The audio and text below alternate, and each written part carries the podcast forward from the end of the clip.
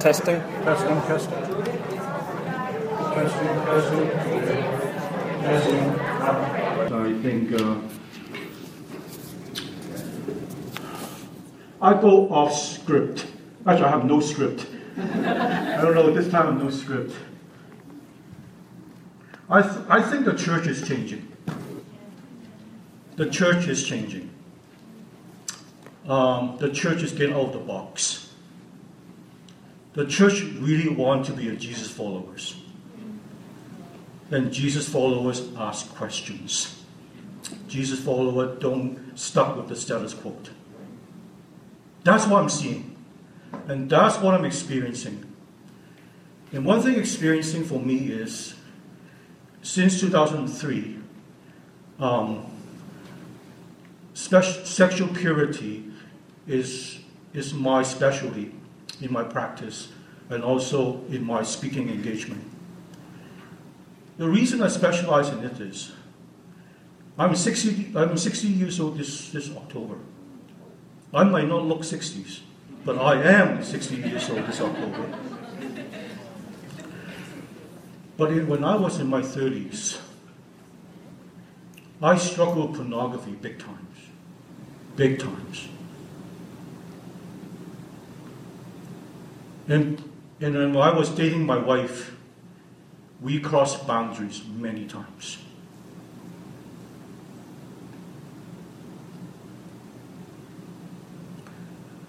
And that's why when I found out God delivered me, God rescued me, God showed me the way. When God's power healing is available to me, and God's power of deliverance is available to anyone who come to the cross. Come to Him. But lately, one thing I really learned is God is more generous than we think He is. Amen? God is more generous with His grace than He think what He is. And God is more generous with His love, with His patience. Especially in this sexual purity journey and struggle. It's not all or nothing that I master it now. No, no. Especially for us men.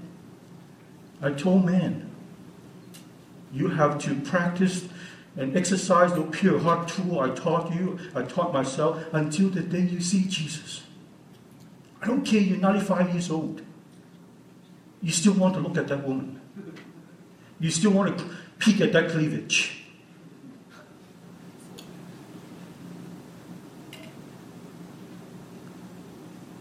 And God is that generous.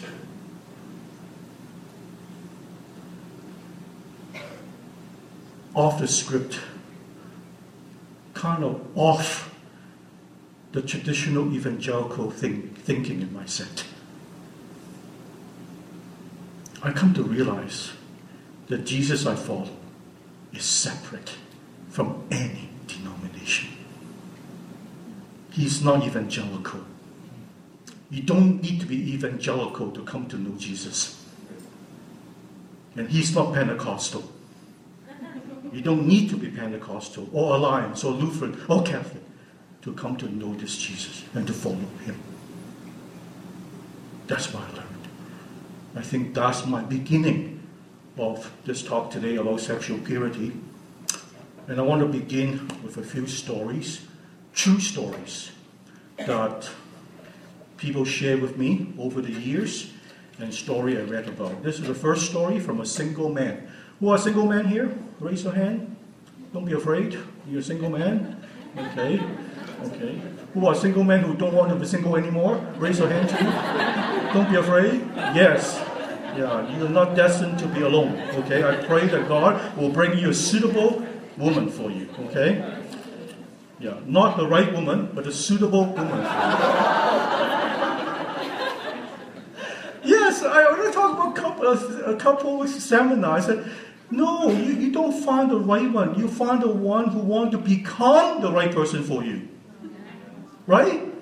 Someone who commit to become, to grow with you to, to develop with you and to become the right person. I'm married for 34 years. Only the last few years I become the right person. and I presume majority here is single, right? Who's married here? Well, there's a few. Okay, bless you. I know this people. I, I, I know, okay, okay, I'll talk about later on. okay. I, I, I see some familiar faces here. And, and my pastor is checking me out from Beulah. I did not know that. okay, I'm just joking. Okay. First story, a single man story, okay? This is a story that he emailed me. Hello, Dr. Sheh. I am engaged to be married. I love Jesus Christ with all my heart and have given me given my life to serve him. I have fought for years to rid myself of a lingering pornography problem since I was 12 years old. I have told my fiancée right from the beginning that I struggle with this. She is supportive, but is hurt and cannot understand fully. I love her so much and often lack the strength. I hate hurting her. I want to stop more than anything in the world. Sometimes I hate myself. I feel like I have tried all. I want to understand why this is so difficult. Could you please email me some advice or point me in the right direction? God bless you.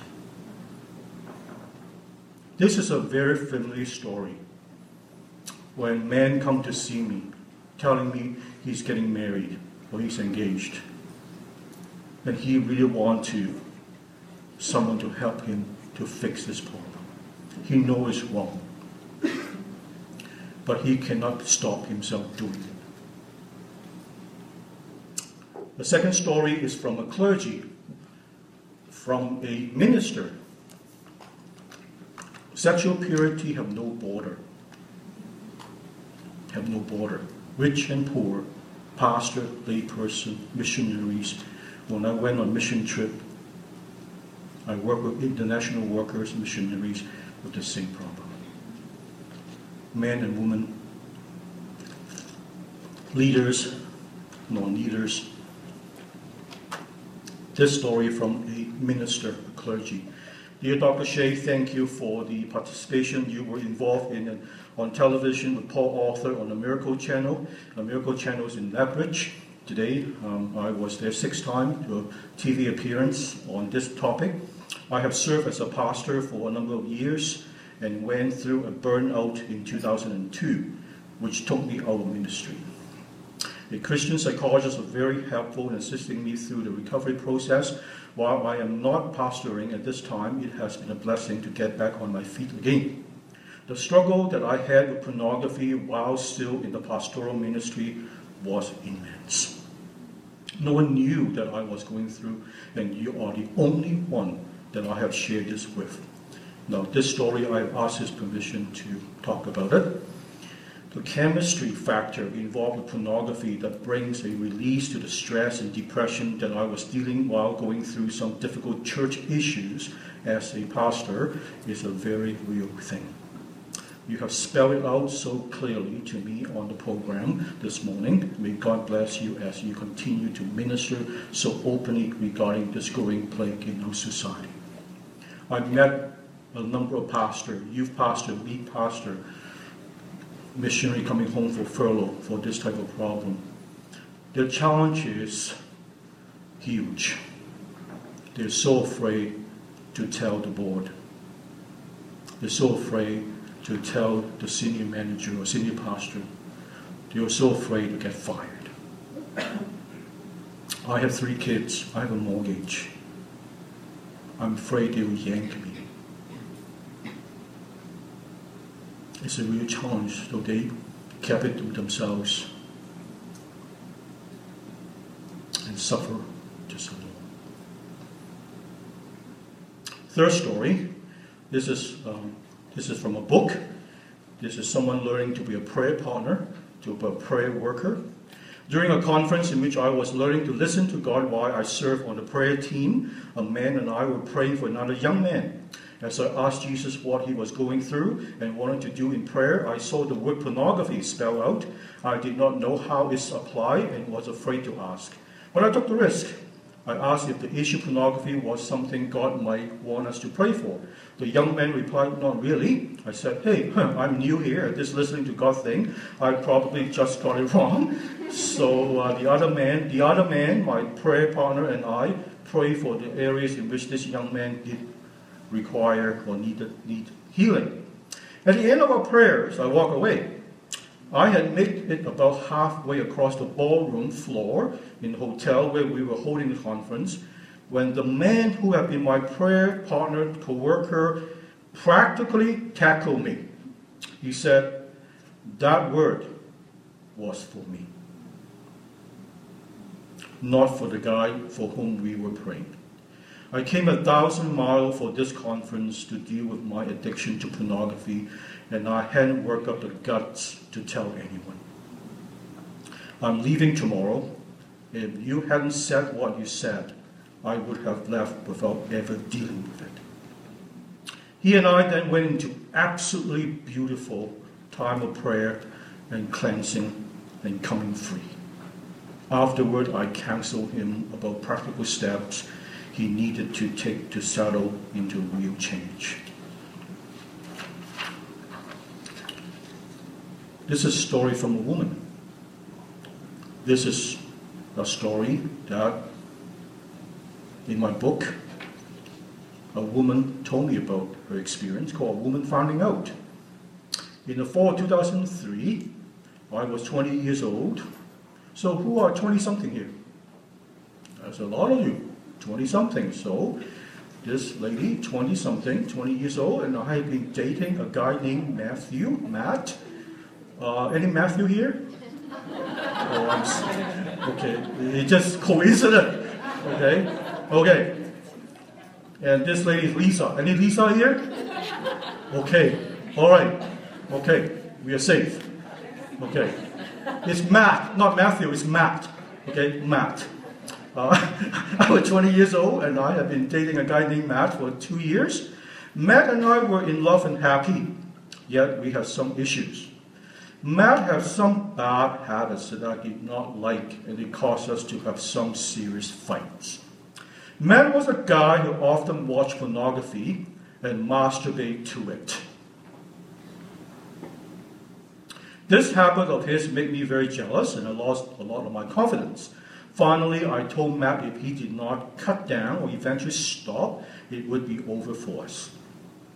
Matt decided he would cut down altogether instead of looking at the very bold pornography with a presumed hardcore. Hardcore pornography is what? Intercourse, oral sex, anal sex. Matt was going to try looking at soft porn. Soft porn nowadays you can look at on YouTube. Okay? Russian movies, Romanian movies, East Indian movie trailer. YouTube and hope this will eventually help him stop. Months and months went by, I still have this feeling that something was not right. This is a woman intuition. So women have that intuition. They don't have the equation. They don't have the one, two, three. They don't have the ABC. But when they look at your eyes, they know you're hiding something. Okay? Women generally are more smarter than us men in this area.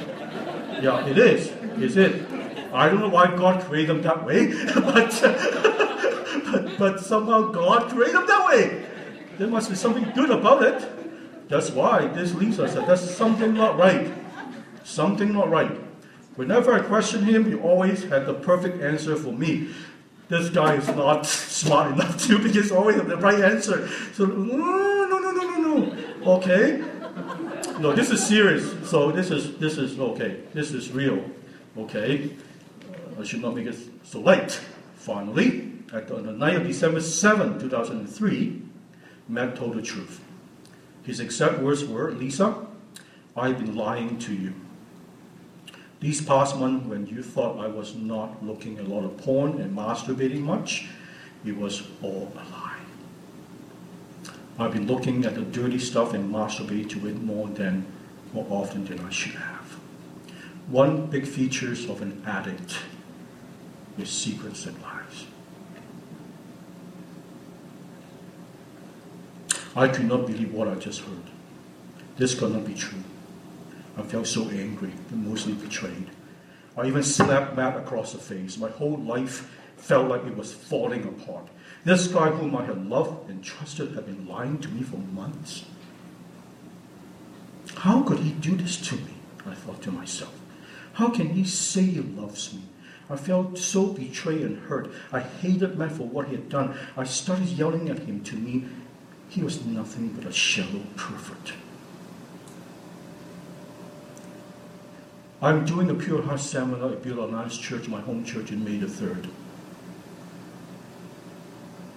I've been doing this seminar for many, many times now in different churches in America, in, in, in, in, Edmonton, in Calgary, in Montreal, in Toronto, in Turkey, with translation, in Dublin, in a Bible college there, in Thailand, in Germany, in front of 40 YWAM staff in Germany.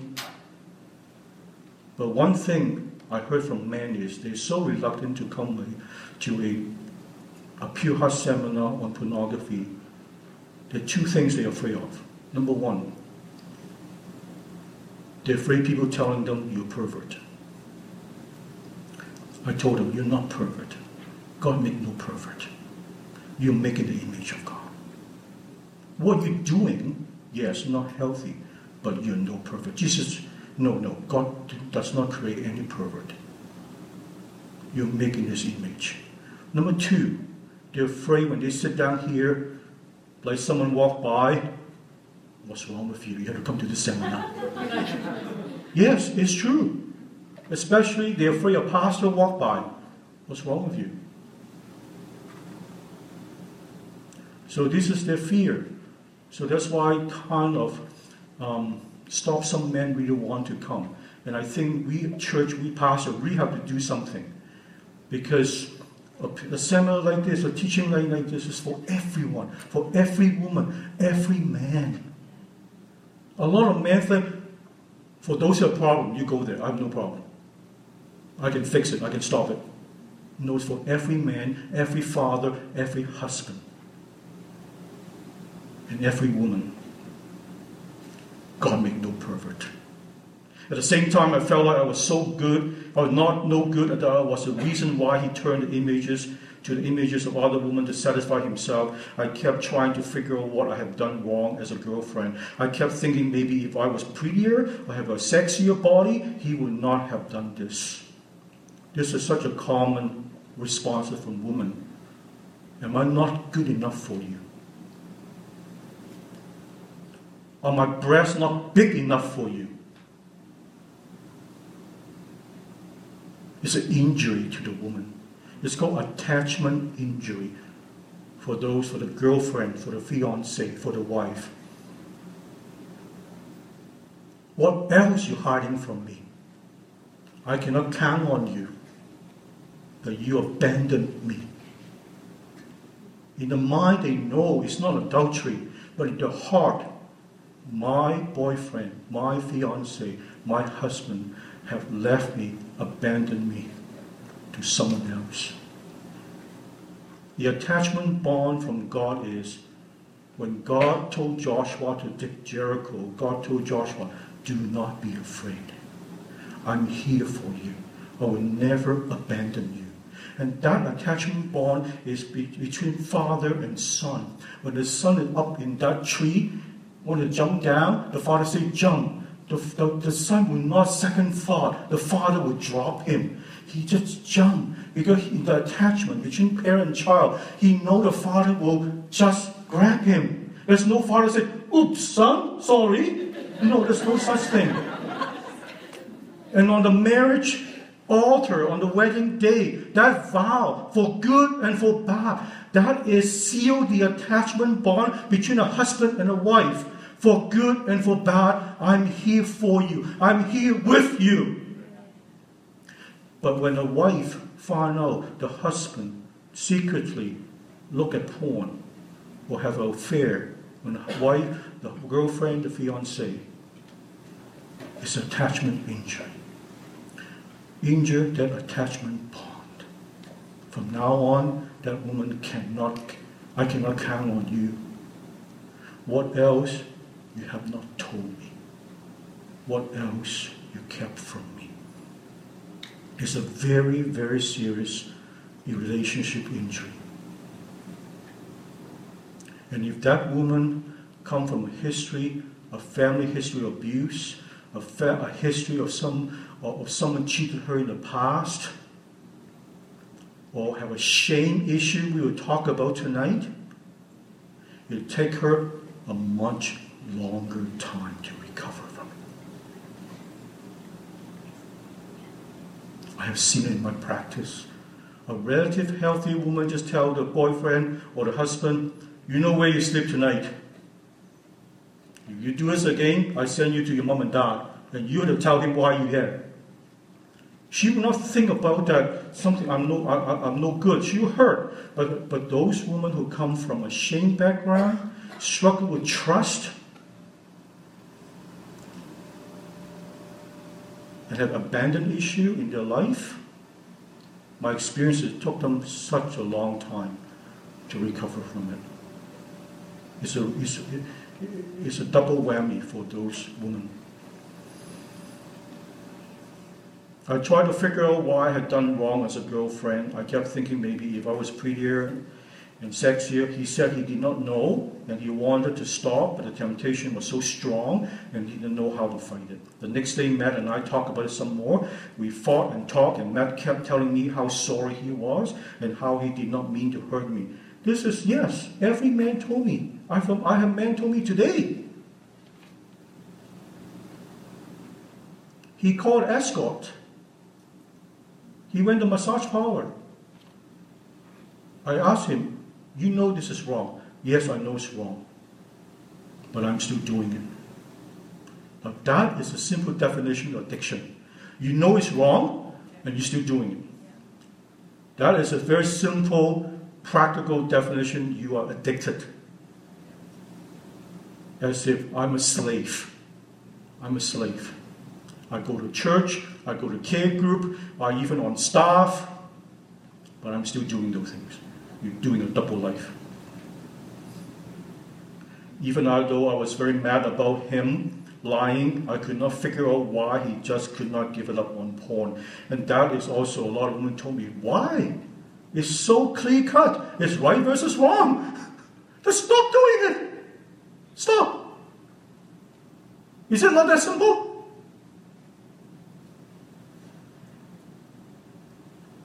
And that's why every man who come to see me for this um, issue, whether single or married, if they have a wife and there's a girlfriend, fiance, always I want to meet your woman. Because I want to have a session with her to do to educate her about what is going on.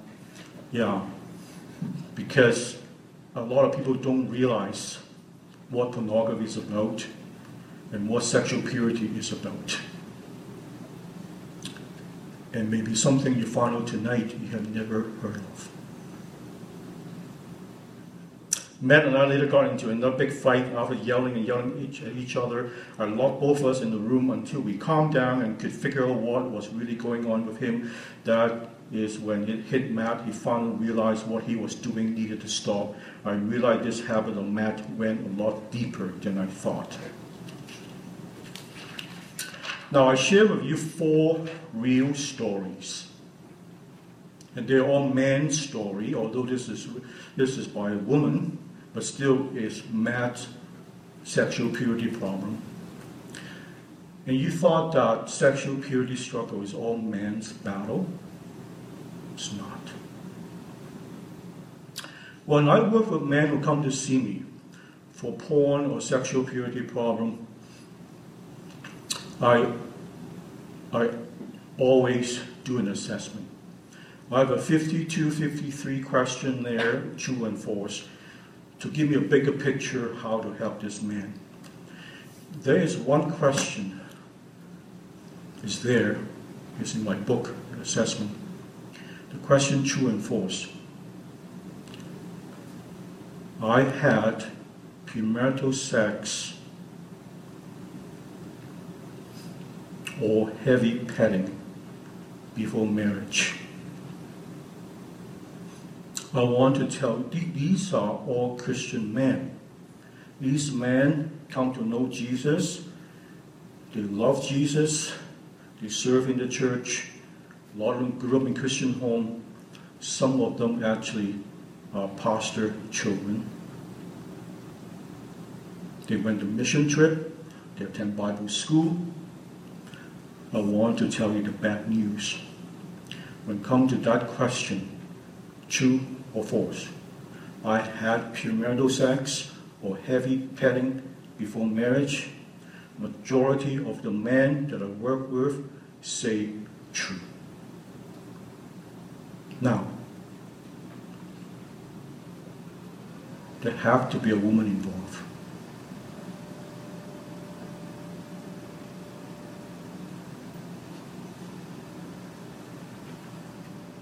That question involve a girlfriend, involve a fiance, involve a woman. That made me think sexual purity, struggle, and battles are not just a man battle. I think the battle, they just take different forms. And my observation is, seemingly, we are more reluctant to talk about the woman's battle. Do you think so? We sell, we, we, much, there's not too many seminar or workshop or writing or books actually talk about the woman battle, sexual purity, as it is a taboo subject. It's a taboo subject.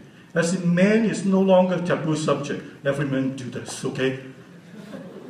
But not every woman do it. But my survey made me think, hmm, it's not true. It's just a taboo subject that much more difficult to admit and to face it consequences probably are much more harder when my friend found out. Pardon my language. I don't want people to see me as a slut.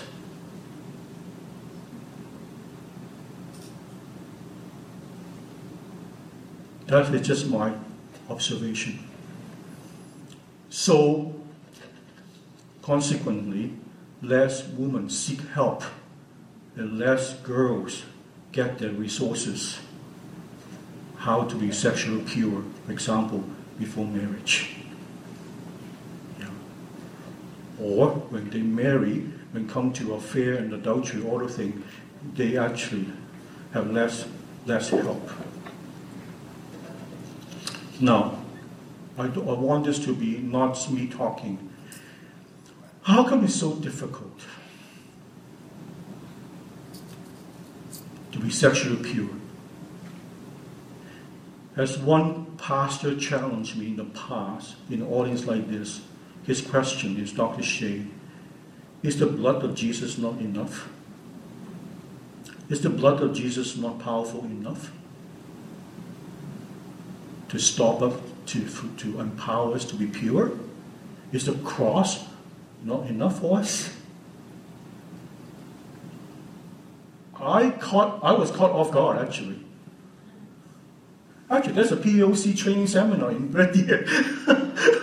Reverend So Bracken invited me. No, Mr. Hall invited me. These are all credential holder, right? They have to go through the credential thing, right? The different seminar and so, and this older guy asked me this a long years ago in, in, a, in a camp in Red Deer. Is the cross not enough for us, Dr. Sheh? Why on earth you have to talk about this type of thing? And I'm glad one pastor spoke up. I think it's Pastor Hall, say, our heart is deceitful. Our heart is deceitful.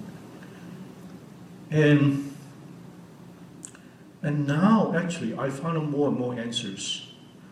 Now, this is off script now. I can turn things around, okay? When you listen to Dr. Sheh, you follow him because I walk around, okay? I walk around. I'm not that, I have no PowerPoint. I hate PowerPoint. I tell stories, okay?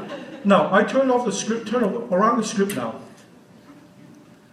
The last three or four years, my mission in my practice and in my speaking engagement is to tell people about this thing that in the Western world we don't hear about is enough.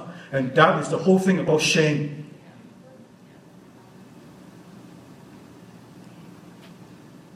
Because we are not a shame based society, we are guilt based society.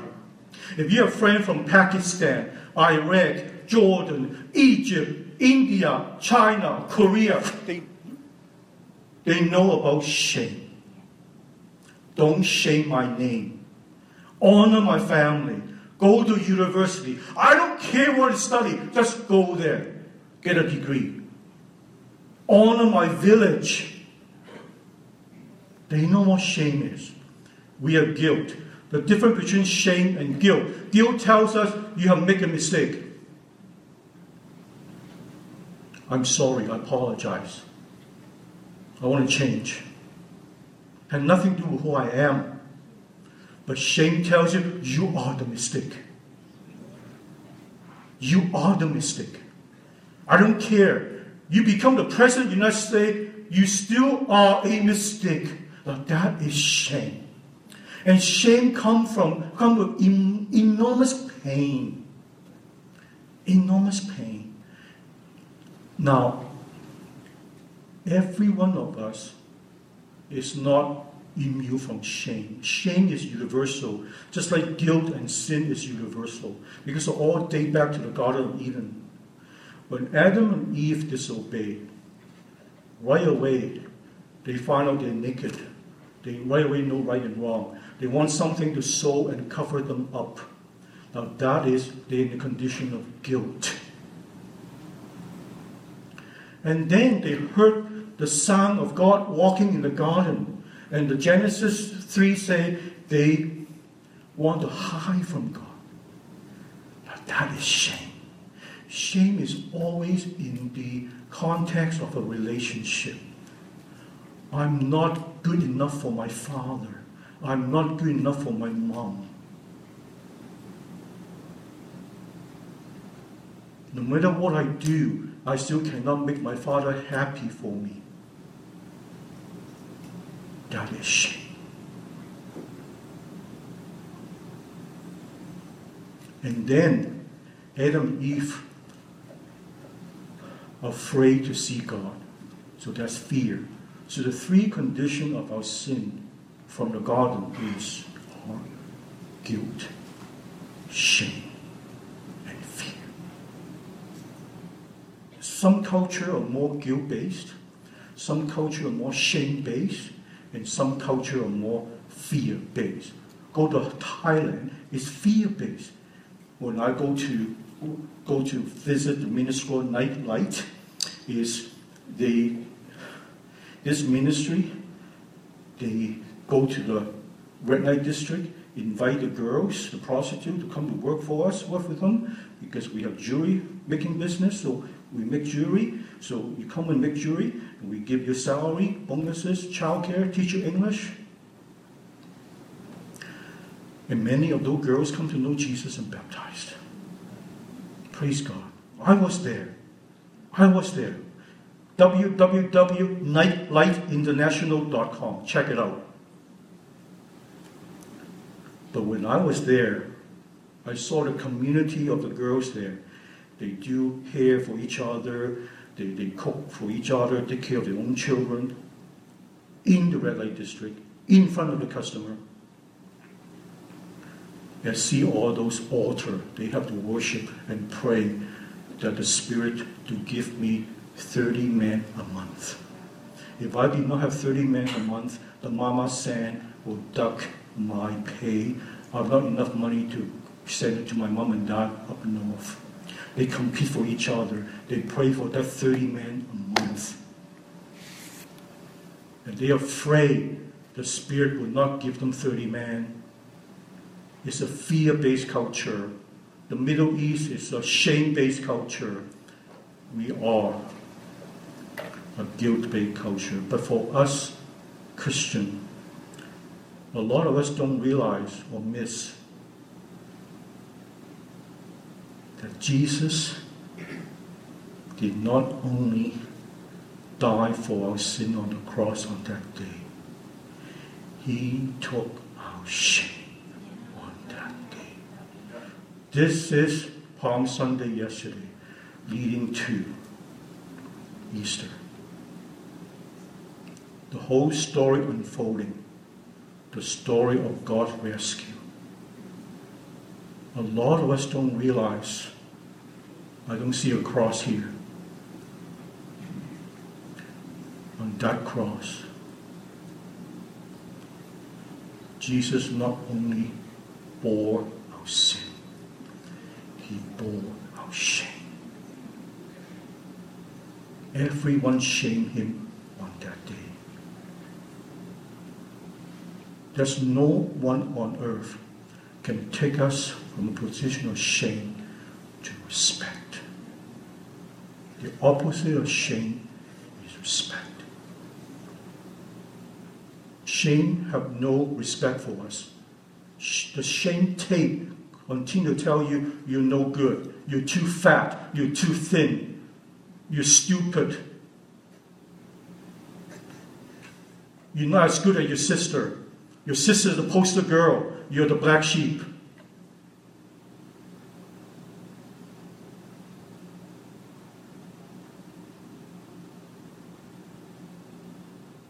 And you ADD, you stutter. Being bullied, being picked on. That's a shame tape. If you grew up in a family history of addiction, you cannot not address shame. Addiction and shame are together. Pornography, gambling, alcohol, workaholic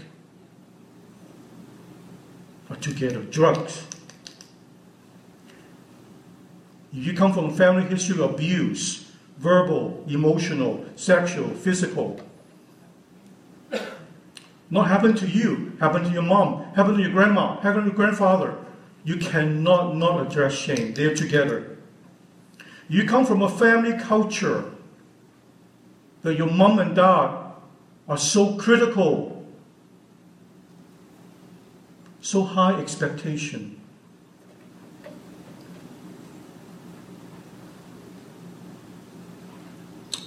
Make you feel that I always have to perform. You cannot not shame. And shame come with tremendous pain. And because this is not a shame-based culture, a lot, a few of us know how to deal with it when we're growing up, when we're in school, even when we're in church. We're not here to blame our parents. We're not here to blame our parents. They did not know. They've done the best. Shame comes with tremendous pain that when I do the assessment for shame, I want people to check anything that is applied to them over the years when they're growing up, and these are the things. So I want, to, I want them to check. I'll read it to you. I am unworthy, check. I'm stupid, check. I'm ugly, check. I'm fat, boring, bad, inadequate, a mistake, a nothing, useless, a loser. I'm no one. I will fail. I have no value. If I talk, people will know I'm not smart, check. I'm not a good spouse. No one as good as others. Not as good as others. No one would love me if they knew all my secrets. Can't measure up. Check. Cannot believe God will forgive me for what I've done. Check. No one would want me. Check. This is something wrong with me. Check. When I see someone, Christian, non Christian, check so many, I told that person, you should be depressed. you should be depressed. It is. If you're not depressed, I'm more concerned. You are denying it. Yeah, you deny. You should be depressed. You should not be happy. You should have anger problem because it's so painful. This is not thank you, Jesus. I am inadequate. No, This is keep it to yourself. No one know about it actually, unconscious. And the pain, when we have pain, we have a headache, we take a Tylenol and Advil. When we have emotional pain, we also look for relief. You know where the relief come from? If you write it down, the three of them. Classic, three of them. The three P's. Pleasing, performing, perfecting. Pleasing, performing, perfecting. A people pleaser. To make me think that for some girls, that they cannot keep themselves sexually pure before marriage or during dating. I wonder actually they want to please. They want to please the girl, the boyfriend. Or they're afraid if I don't this, do this with him and he want to do this, I'm not good for him. Or he will leave me. I wonder that. I wonder, girls, whether you, you can connect with that. Whether there's some girl think like that. That, that, and also because of the shame, she want to please, they want to make people happy. These are the people, the girls who cannot say no. They are nice girl. But there's a book out there called Nice Girl Don't Change the World, but Mrs. Hybel called Nice Girl Don't Change the World. They just cannot say no. That make me wonder for those girls that cannot say no. And also, you know the difference between men and how men and women are created by God? Men are more vulnerable to feel shame. That I'm not good, I'm no good for you. That I'm a failure. Men are much vulnerable to that. But women are more vulnerable to be afraid of disconnection.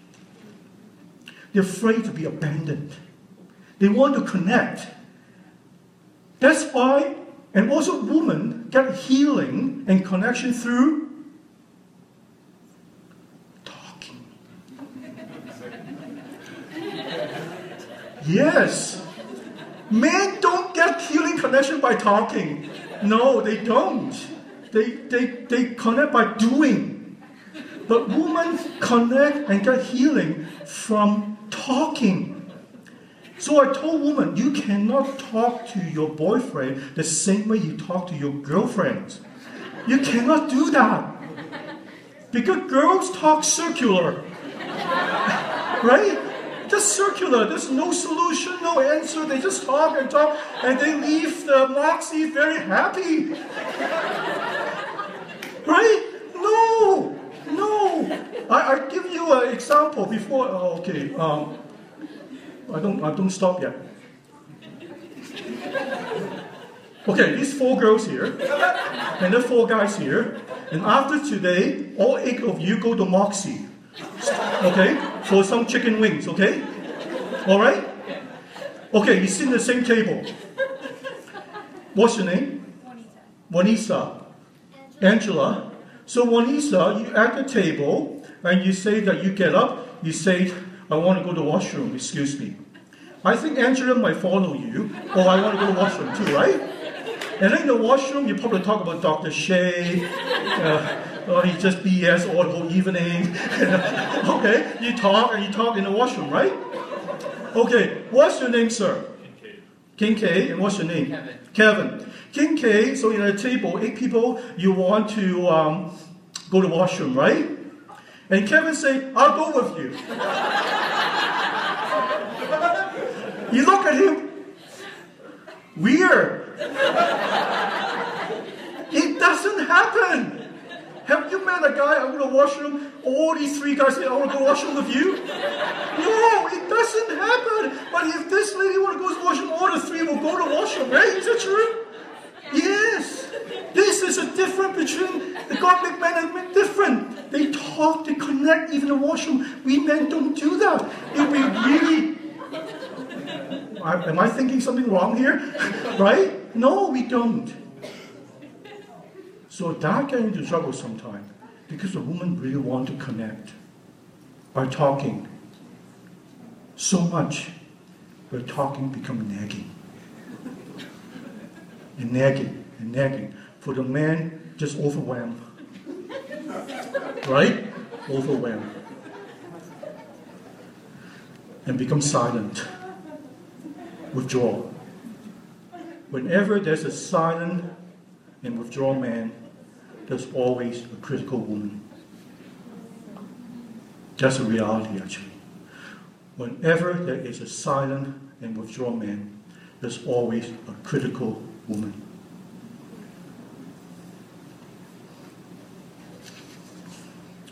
So go back to the shame. Pleasing, performing, and perfecting. Performing, performing, performing. That's where I get my value from. Performing, including performing in ministry. I was speaking at the Park Pentecostal Church a few Sundays ago and talked a similar thing. I talk about that. There's three types of home a kid centered home, an activity centered home, and a couple centered home. The most healthy home is a couple centered home. And the pastor mentioned something to me that caught me off guard.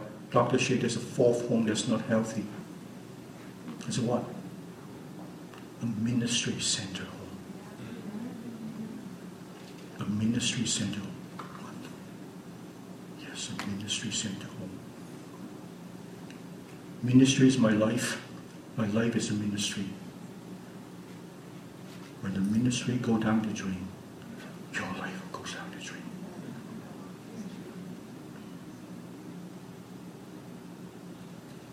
But people, as I say, shame is universal. But some of us are more affected because our family upbringing and our school upbringing. A lot of guys that I met, the shame is not from the parents, they are loving parents, but from the bullying in school. As one guy told me today, for eight years in school, from grade school to high school, I was picked on. The shame is from the schooling. And he kept everything inside him. Tremendous pain.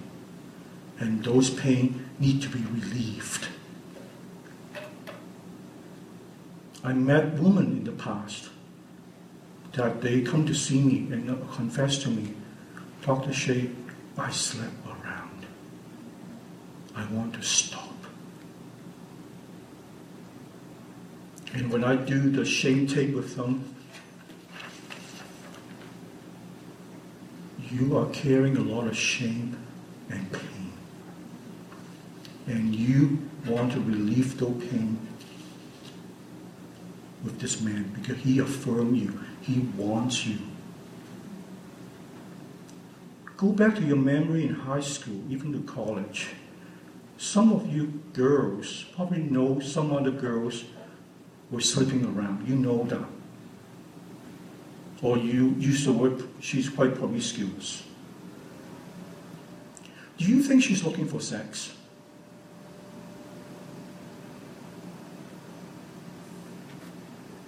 Do you think that girl was looking for sex? I don't think so. I think that girl hates sex. But the boys want me. I feel wanted. I did not do well in school. I don't feel wanted by my mom. But the boys want me. Or they discovered their asset because their mature body. I have something they want. I'm powerful. I'm powerful. Those girls are flat like a air, airport runway. That's what we Chinese describe. I'm sorry for Asian here. That's why I come from Hong Kong describe. But my wife is the same. I love that. I love her runway actually. But anyway. but you love someone doesn't matter if it's a runway or not. Okay? But that's what I get from. that's what the Hong Kong culture they describe. Oh, it's no good. It's no good. It, it's just airport runway. It's just flat. But oh, I'm. I should do a Today Show. I think I can do something. Yeah, I, should yeah. I should replay Jay Leno. I think I can do something. Yeah.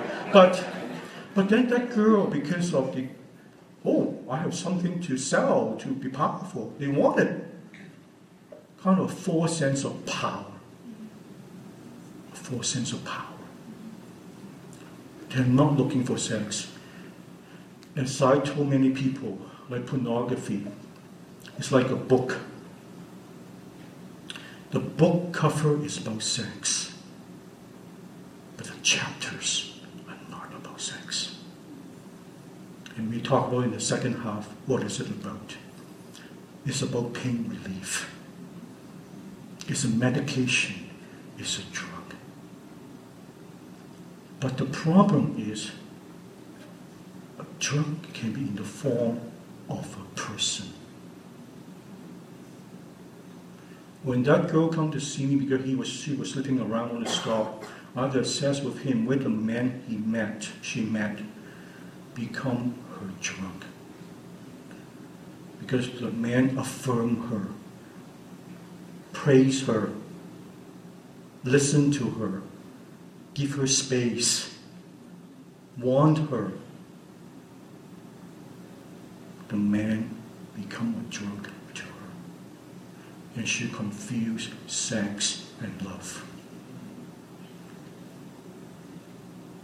And all dating back to her shame,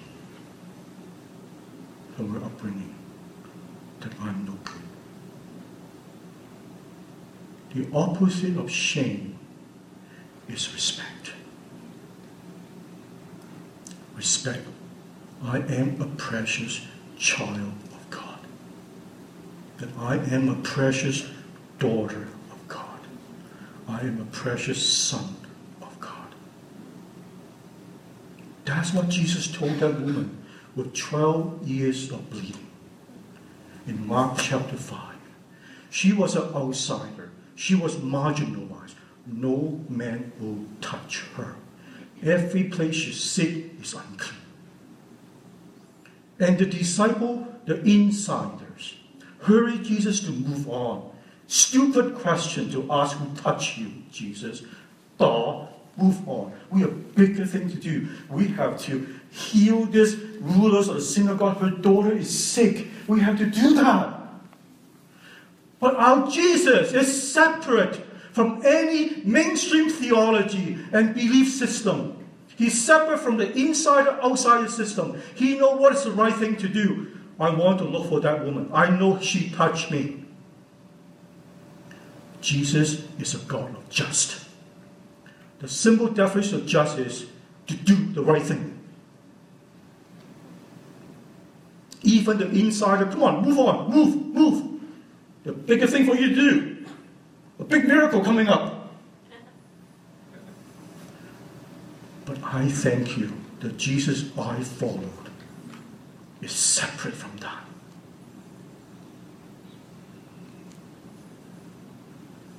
And he told this woman, the Bible did not give her a name. There's no name woman, but Jesus gave her a name. Daughter, your faith had restored you to health. In public, Jesus in public named her, You are my precious daughter, a very affectionate term. And I'm so proud of your faith and trust in me.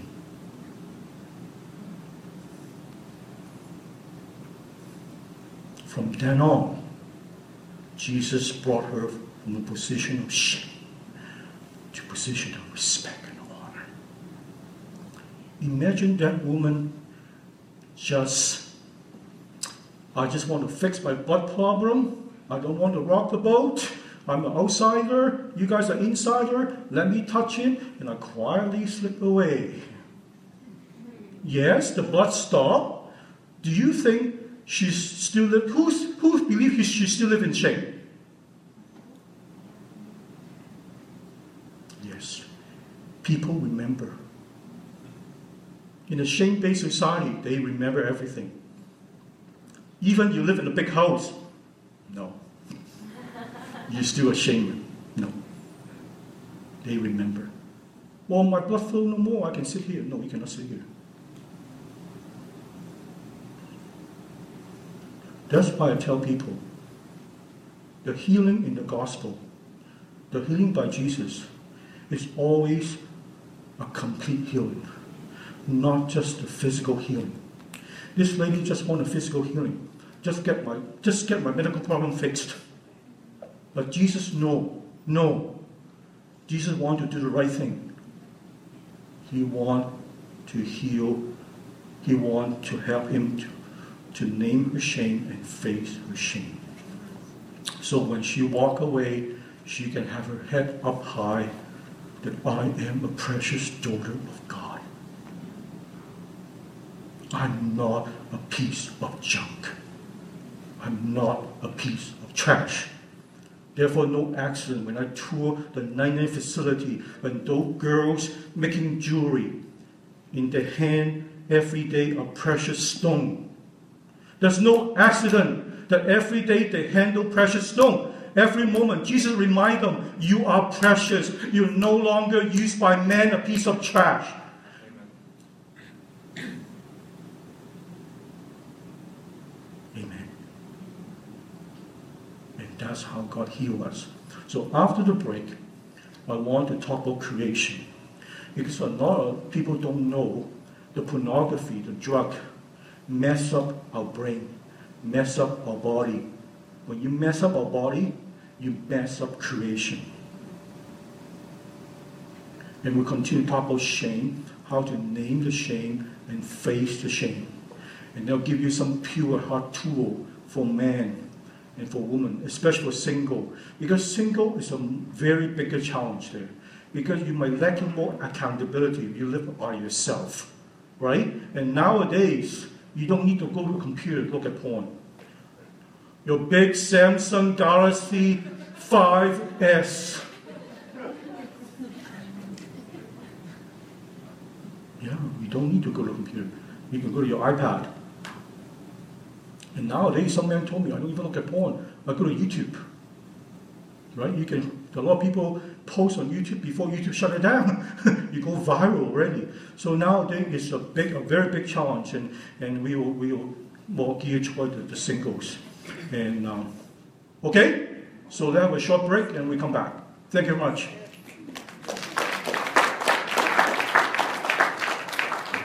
Oh, by the way, um, I got some books here, Pure Heart, and it's ten dollar cash or check, so you can check it out. Okay? Yeah. We're going to take a, a 10 minute break in a minute, and there's washrooms, and there's water, and some apples. And uh, But just want to say uh, thanks for coming out. There's so many people here, and uh, uh, thanks. I don't know how everyone heard about it, but it's, it's just awesome. And uh, and a little bit about uh, Resurgence. We have some things coming up. we are going to Lacombe. And so we are uh, going on a road, and we are going, Lacombe is about an hour and a half uh, south of Edmonton. And so on April 26th, we're going out there. Uh, if you want to pray for us, or if you just want to come out to Lacombe and have a uh, enjoy Resurgence, we'll be at Lacombe. There's stuff on our website. Uh, another thing that's happening actually in this building right here is we have Sean Feucht and Rick Pino, and uh, they're awesome worship leaders.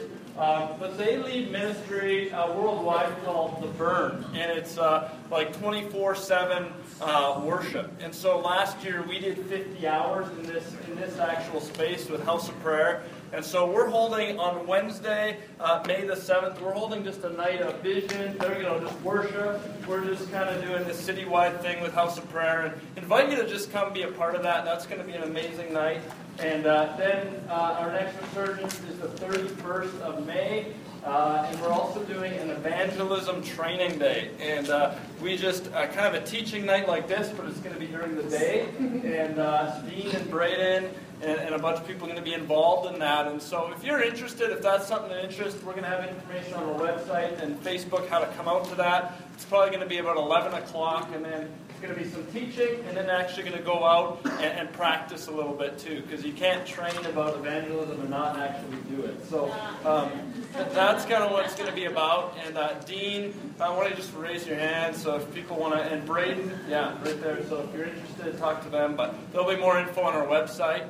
And um, also on your chairs, there's uh, there's a sheet tonight that uh, we put it on every. It's our partner form.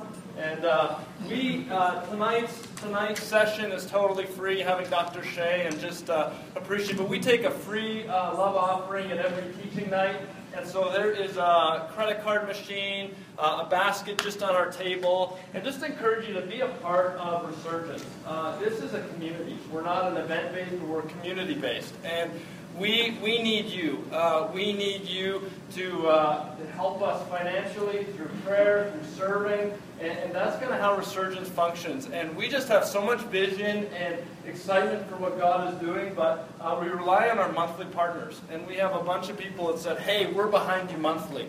And then there's other people who say, ah, I can't commit monthly, um, but I want to do a one-time gift and just support you and, and support what God's doing. And uh, um, part of it's going out. I was just in Winnipeg about a month ago and saw 21 kids accept Christ or recommit their lives to Jesus. And, you know, even at the last resurgence, we saw people accept Christ and be healed and set free. And God is doing something. And we believe God's doing something in Edmonton, but it also goes beyond Edmonton. And so we're asking, would you, would you help partner as we vision in this season, or vision cast, to just go out?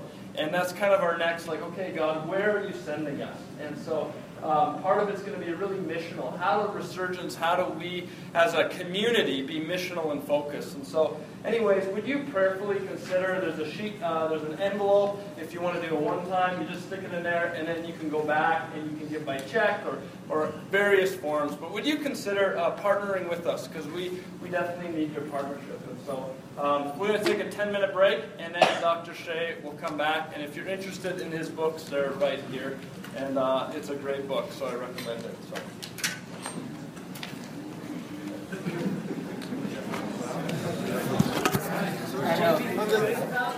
Hey, do you think you could man the table? Sure. The, the evening table? if you do it. Because I believe the ultimate measurement of success is at the end of the day, I can tell myself, I can tell Jesus, I can tell my fiance, I can tell my girlfriend, I did not do it. I don't care how you did not do it. I'm not interested in it. You could be tempted, you almost want to do it, uh, you desire to do it, you have an urge, but at the end of the day, I can celebrate, I did not do it. And that's the Pure Heart Tool is about. How to help you at the end of the day, you can tell yourself, I did not do it. And I think that the whole community be accountable. Imagine you go for coffee, what's your name? And I, as a girl, kind of out from my mouth, blunt it out, blunt it out. Did you do that? so for the girls who know, it's more about did you cross the boundary with your boyfriend? Did you cross the boundary with your fiance? For the guy, is what's your name, sir? Riley. Why not? Did you do it? Then you know what I'm asking. Did you look at porn?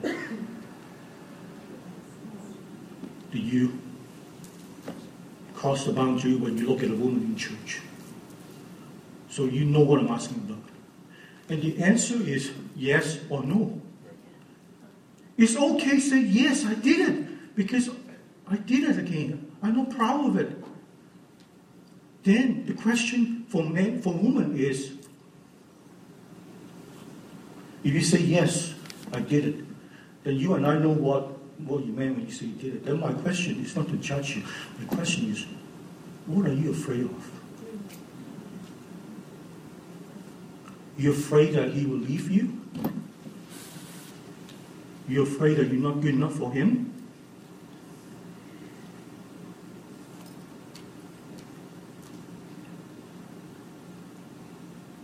And for the man, then my question to you, Waylon, is Are there any hurts and pain and stress lately? You want some pain relief?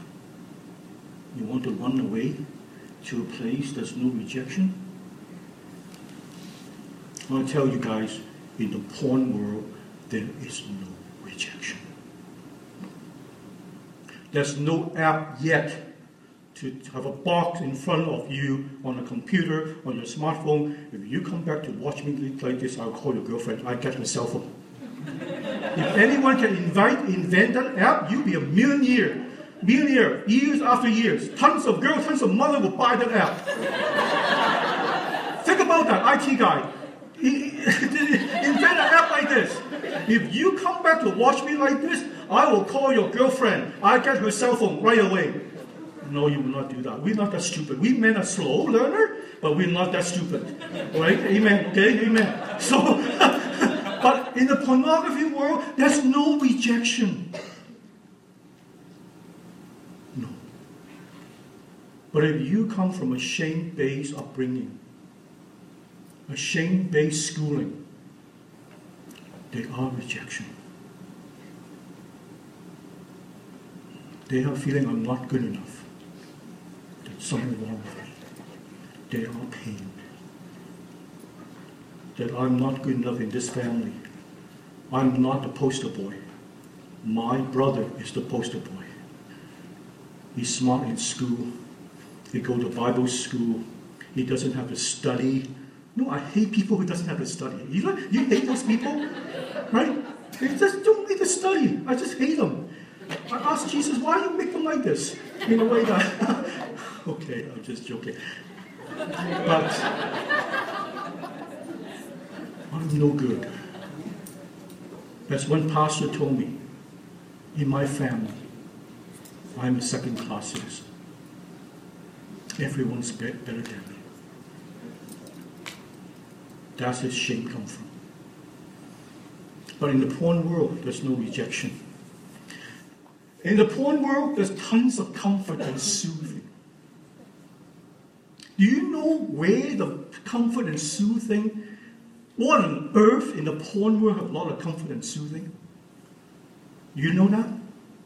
Is it a kind of a it's a trick question, Dr. Sheh. What on earth you find comfort and soothing in the pornography world? What are you talking about? Anyone know? So say I don't know. Then I'll give you the answer, okay? I don't know, okay. It's the breast. The breasts. This is the first time in church you heard a speaker talk about breasts. Can I have permission to talk about breasts right now? From the woman. Can I can I have your permission? Okay. Can I have your permission? To talk about woman breasts, okay? But I talk about in a game form. The game is Are you smarter than a fifth grader? Okay? There's a game out there, right, in the past on TV. Are you smarter than a fifth grader? So this is a $5,000 question. The question is true or false? All woman breasts come with different sizes. Who say true, raise your hand. Who say false? Who say I like all sizes?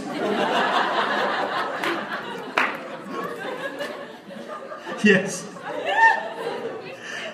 Woman breasts come with different sizes. Second question. This is $10,000 question. Are you smarter than fifth grader?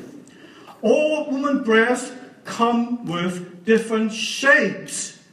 Who say true? Who say false? Who say I don't care? yes, all women breasts come with different shapes. This is a $50,000 question. Are you smart a fifth grader? All women breasts come with different meaning. All moon breasts come with different meaning. True or false? $50,000. Who say true? Who say false? Okay? Okay? No stupid answer. Who say I don't know? All woman breasts come with different meaning. When a woman left the oncologist's office and found out she has breast cancer. Her breast become a medical breast. That breast will give life takes away life. When I was in Paris in the museum called Louvre to see Mona Lisa, and beside Mona Lisa there's a huge picture of the French Revolution, a bare-chested woman with the French Republic flag. I think those who are artists here know the name of the picture. Their bare chest is the breast of victory and freedom. When a young mother nursing her baby, her breasts become bigger because of the nursing milk. The whole scene is about comfort, soothing, attachment, trust, acceptance, love, bonding, nurturing. That is the maternal meaning of the woman breast.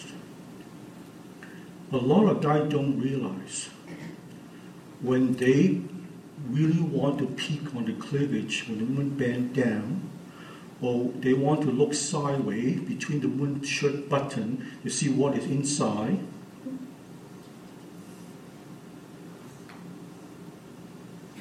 or when they really focus, when they first look at the one is on the breast,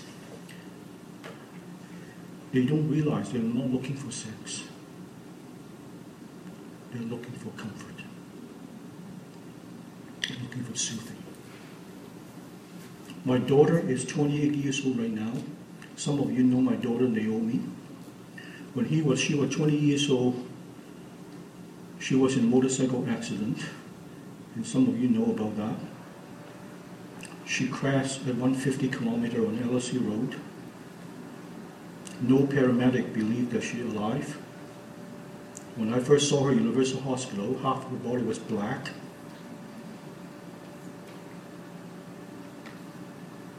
But thank God that I really believe that I lost my daughter, but Jesus brought her back to me. I was so scared. No one survived a 150 kilometer crash on a motorcycle. And she's just wearing a helmet, shorts, t-shirts, and borrowed sneaker from people. The week after, I noticed I want to look at every woman's breast. In church, in my office, in the mall, in public, on the street. Because I specialize in this, right where I click, I wasn't looking for sex. I'm looking for comfort. I'm looking for soothing. I'm looking for reassurance. I was so scared that I brought home a 20 years old quadriplegic. I work with quadriplegic. I admire them. One of my quadriplegic clients at 17 years old, and he is mid 50 right now. I admire him that he still wants to live. But there's no life for a 20 years old quadriplegic. I was so scared. And every breast talked to me, look, look at me, look at me, look at me, look at me, look at me. I realized I'm not looking for sex. I'm looking for comfort. Because there's a maternal meaning in breast. Because I knew that, then I know what I want to do. Right away, I contact Beulah Alliance Church, the prayer chain, to ask them to pray for my daughter, to tell them the doctor's surgeon's name, the surgery date, and pray for the surgeon, surgical team. And people start coming to visit us, even stay overnight with us, bring meals, bring food, embrace us, hug us, pray with us. I get my comfort in a healthy way. For there's nothing wrong to seek comfort and soothing. But we have to seek it in a comfort. Go to pornography is one way, because there's no rejection there. And there's tons of comfort. Your big breasts, mechanical breasts, surgical breasts, fake breasts, tons of them. There's a lot of soothing comfort there. But it's not a healthy way. So there's a comfort, soothing comfort in the pornography world. The no rejection in the pornography world is always approved. And also control and power. Now you ask the question, what on earth control and power they have pornography world? I tell you why. For the men that I work with, and in my past, we don't just go to pornography and look at them. At this Matthew, Matt talked about, he looked and masturbate to it. That's the classic pattern. You look at pornography and masturbate to it. Now, as Travis told me, just be bold and talk about it. Okay? This is the first time you heard a speaker talk about breast and now masturbation. Wow. Okay, this is really free. Really free. Okay. Now, for us men, when we masturbate, we have to hold on to something.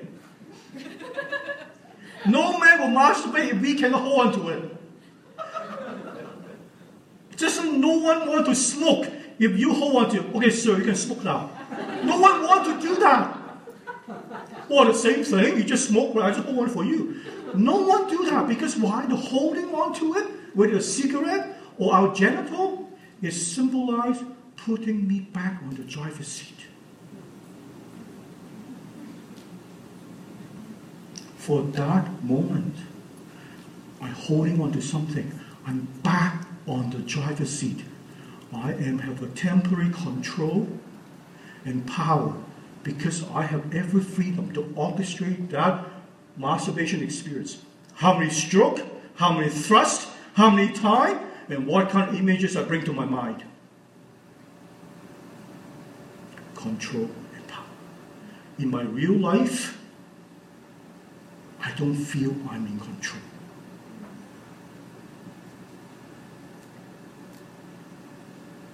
How many times I'm stuck in this position as the associate pastor? When do I become the lead pastor?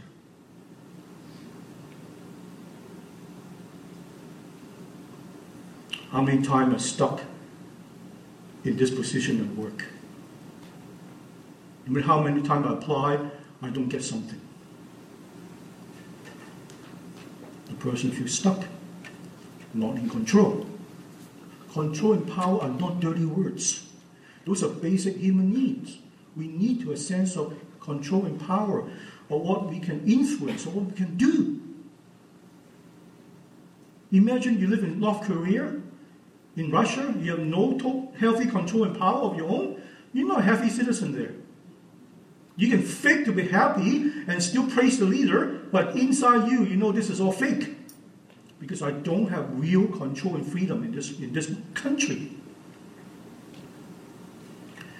But the masturbation put me back on the driver's seat. So, soothing comfort, acceptance, approval, controlling power. And also purpose. I have not met any guy come to see me, including myself in the past. I just watch anything I want on the computer on the porn site. No. You go back, you remember that site, you remember that clip, you know what you want to look, you know what you want to look for. You serve, you want that type of images, you want to look at that type of position, you want to look at that type of woman. There's a purpose, there's a mission. It's not random.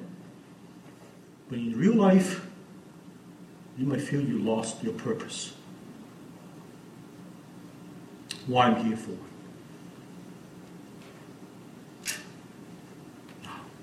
This is what I call emotional satisfaction. You can see why porn is a wonderful drug. A wonderful drug experience. What kind of drug emotionally can give you a sense of acceptance, control, power, soothing, and comfort in that 15 minutes? Whoa, I haven't, I haven't seen a drug like that. But porn give you that. Now, it doesn't stop there. And I want the guys to know that, I want the women to understand that too. Because that pastor talked about the chemical factor.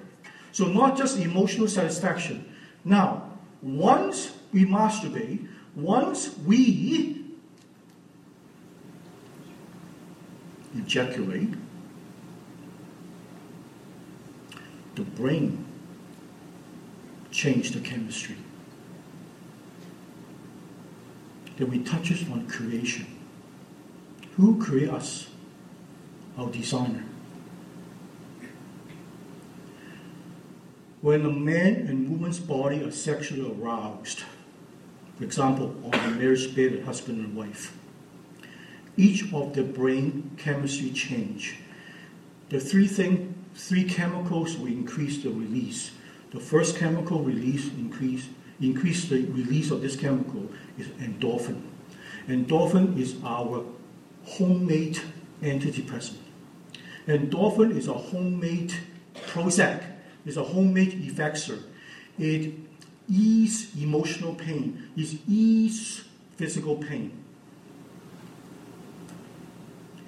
And make the pain more bearable and give us a sense of well-being. That is endorphin.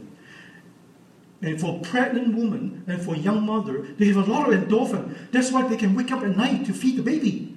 It's the endorphin. Right? It's because of endorphin. They can endure that because the tons of endorphin at that time. Our natural antidepressant, when our body is sexually aroused, it increases the release of endorphin. I tell you the statistic. Food, smoking, increase endorphin, endorphin by 50%. Food and sex increase endorphin by 100%.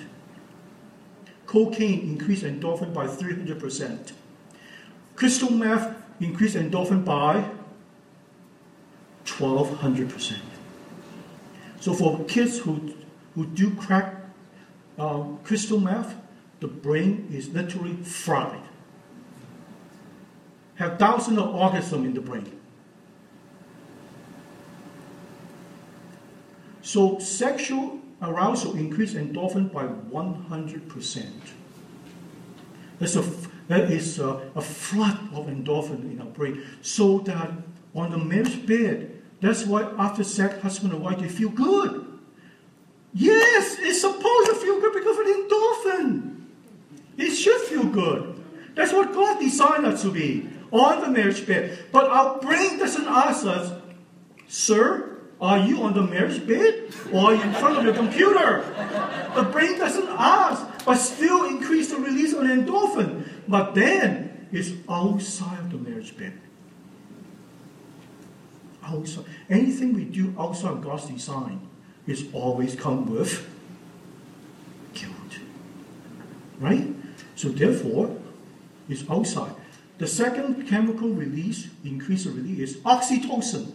Oxytocin is the attachment bonding chemicals. So when you when you get married, when you have sex on the marriage bed, so it increases a lot of oxytocin on the wife. So after sex, the wife still want to cuddle, want to kind of hold me tight. But the less oxytocin on the man's brain, so man's still thinking like me, I still can catch the third period of the Oilers game.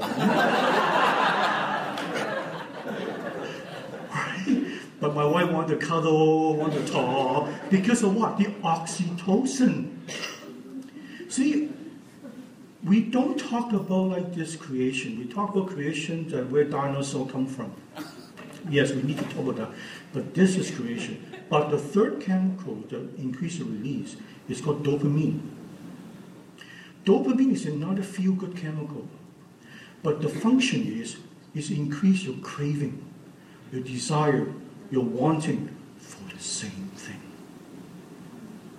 Now, in God's design on the marriage bed, oxy, oxytocin, endorphin, and then dopamine release increase desire for the same thing. Yes, good. I want it the same time next week, or I want it tomorrow too. Yes, because of dopamine.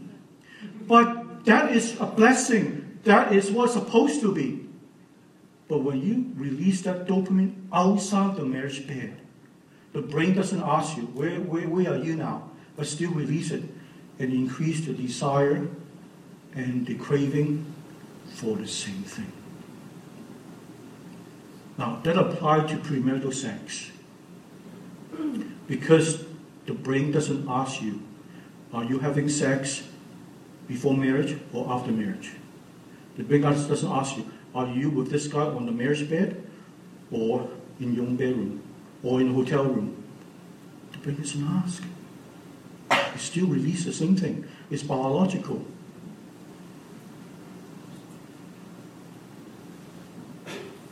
But I tell young people, this is Easter. Our Jesus died for every drop of our endorphin on the cross. He died for every drop of the oxytocin on the cross. He died for every drop of my dopamine on the cross. He died for me, the whole of me. These are precious commodities that he sacrificed his life for me. Therefore, in the Bible, the Apostle Paul in 1 Corinthians chapter 6, 18 to 20, make more clear. He said, Shun immorality and all sexual looseness. Flee from impurity in thoughts, word, or deed. Any other sin which a man or woman commits is one outside the body. But he or she who commits sexual immorality sin against his or her own body.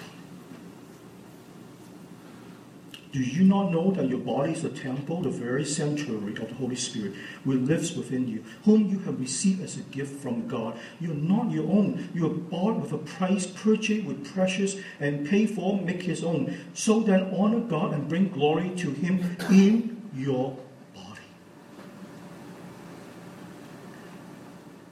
When you are jerking off in front of the computer, when you're having sex with your boyfriend, your fiance, heavy petting. You think you're by yourself alone. No, Jesus is there.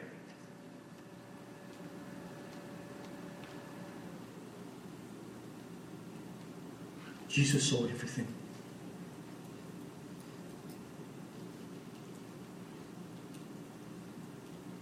He saw everything. And he's grieving for us.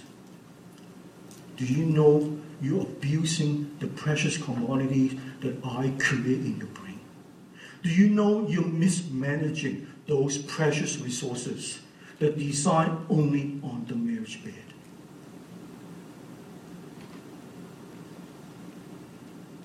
Endorphin also released when you do cardiovascular activity, when you go into the gym, when you go on the treadmill. Yes, that's fine. But Jesus will ask us, I die for every drop of those commodities. They are precious. It took my life for you. And I see you letting it release on the wrong place.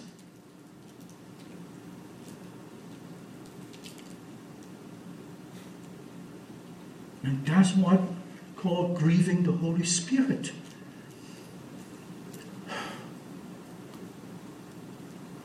Oh, it doesn't stop there the creation part. These are chemical satisfaction. But when God created us, He wants us to be healthy. He wants to have check and balances in our mind and our body. Even with sin, He wants us to be healthy. So when He creates our brain, that the frontal brain is like a CEO. The frontal brain govern and control our belief system, our value system, and our choices. The middle brain is more instinctual, more basal type of brain. It, the fear center is there, and the fight and flight center is there, and the activation of the endorphin and dopamine system is there. So the middle brain is more about wanting to seek relief, seek comfort, and seek soothing when we are afraid, when we feel rejected, when we in danger, fight or flight. That's the middle brain is about. So, in a simple way, is the middle brain will tell us, it's so nice out there, let's go and play. But the frontal brain say, no, you haven't, you have not finished your homework yet. Finish your homework first, then you can go and play. So check and balance. Or the middle brain will tell you, I always love a red car. I want to buy this red car now. But the front of brain says, no, it's not a Toyota. It's not reliable. Okay? So check and balance. Okay? Not that we have no temptation, not that we have no urges, but there's a check and balance. But a porn inflicted brain since 12 years old, the check and balance is gone. That's what the drug of porn will do. Destroy the check and balance. In a book, in my book, I mentioned like the middle brain is 300 watt in power, but the frontal brain is only 60 watt. The function of, this, of the frontal brain is to put the brake, put the brake on this wild beast, the middle brain. The middle brain want to have pleasure, want to seek comfort, want to take risks, want to run away. It's the frontal brain will put the brake on it. Stop. It's not right. It's not right. You hurt your wife, hurt your girlfriend. Don't do it. Okay? It's against your value. So put a brake on it. But in a porn afflicted brain, the middle brain is 300 watt, the frontal brain is only 60 watt. Like a V6 Hemi engine, and this is just a four cylinder sedan. no way to put the brake on this middle brain. I will tell you now a 60 watt frontal brain does not do much for Jesus. It's only bring you to church.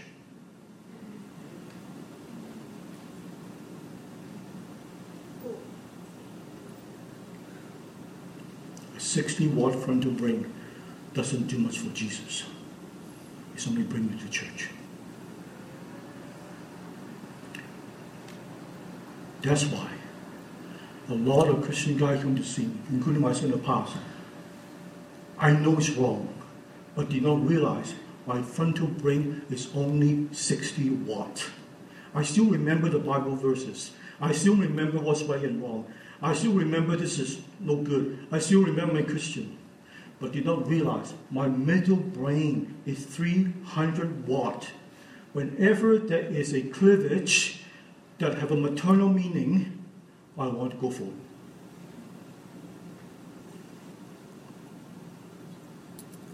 Because I did not realize my shame tape telling me you're no good.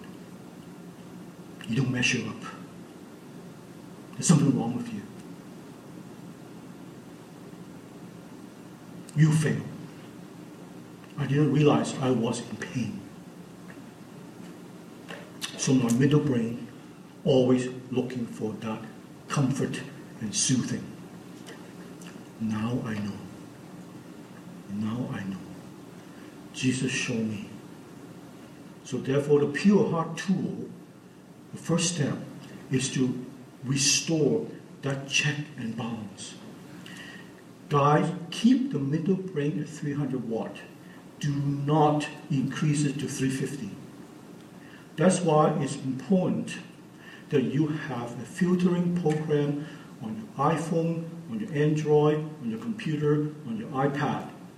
The filter program out there are Safe Eyes, Covenant Eyes, Be Secure, X3Watch.com, Premium, uh, accountable to you. These are accountability program you put on your computer. The reason is, since A12, those images that we put, now not every guy look at porn, okay, I want to qualify that, okay, but for those who cannot stop looking at it because you did not realize you, porn become a drug to you. For those who stop, it doesn't affect too much, they can tell themselves, did it, done it, I got better things to do. That was supposed to be. Did it, done it, I got better thing to do. Right? But for the guys who cannot see it, who cannot do it, continue to struggle, that means that the porn become a medication. You self-medicate. And affecting your brain and affecting creation. So keep that at 300 because unfortunately we cannot delete those files and images since A12. We can because our brain like a computer hard drive. when you delete something on your computer, do you think that file is 100% gone? The IT people tell you no, they will find it for you. When you click that button, oh, it's gone, it's deleted. No, it's somewhere out there, in there. So the same thing brain. However, we can let those files, those images, those ungodly images sleep, rust, obsolete. We can let them sleep. Don't wake it up. We can let become outdated. Rust, let it rust. But when you look again at the porn site or look at a wound cleavage, then actually you captivate another file and then import into your middle brain. What it does is it will wake up all the other files. I think men will testify when you look at porn, that whole week afterward, your eyes are just everywhere. Your eyes cannot stop. It's because it wake up all the other file in the past that's stored in your brain. And when those files waking up, you know what? They do the job for you to look for the cleavage for you. That's how it works. So the secret is don't wake up. Let it sleep. Let it rest. Keep it at 300 so that you give your frontal brain a chance to get stronger from a 60 watt to 100, from 100 to 150, to 150 to 250, to 250 to 300, eventually 300, 300. Now that is check and balance. Jesus doesn't expect us have no temptation. Only the evil one expect us to have no temptation. Because the evil one continue, you shame to shame us. You're no good. You shall have no temptation at all. No, Jesus said at the end of the day, you can tell me I did not do it. Jesus is more gracious than we think he is. Jesus is much more patient than we think he is. So, those computer filter program is help you when, when you go there, you know, do, do you want to do it? Because my girlfriend is my account. My girlfriend would call me, why I'm doing it? Or my friend, did you do it again? because this is a culture of accountability. Did you do it? Because those program will email your friend. Do you want do you want that? If you want that, then go for it and look for it. Uh, pay for it, they don't want that, okay? That will give you give give your your, your frontal frontal brain is about making choices and value system, belief system. Help your frontal brain to strengthen it. What is going on? Why do I want to go there? Am I going through some pain? Am I what is it? When I go through some stress? Am I feel I have no power? Why I want medication now? Why I want that relief right now? What is going on?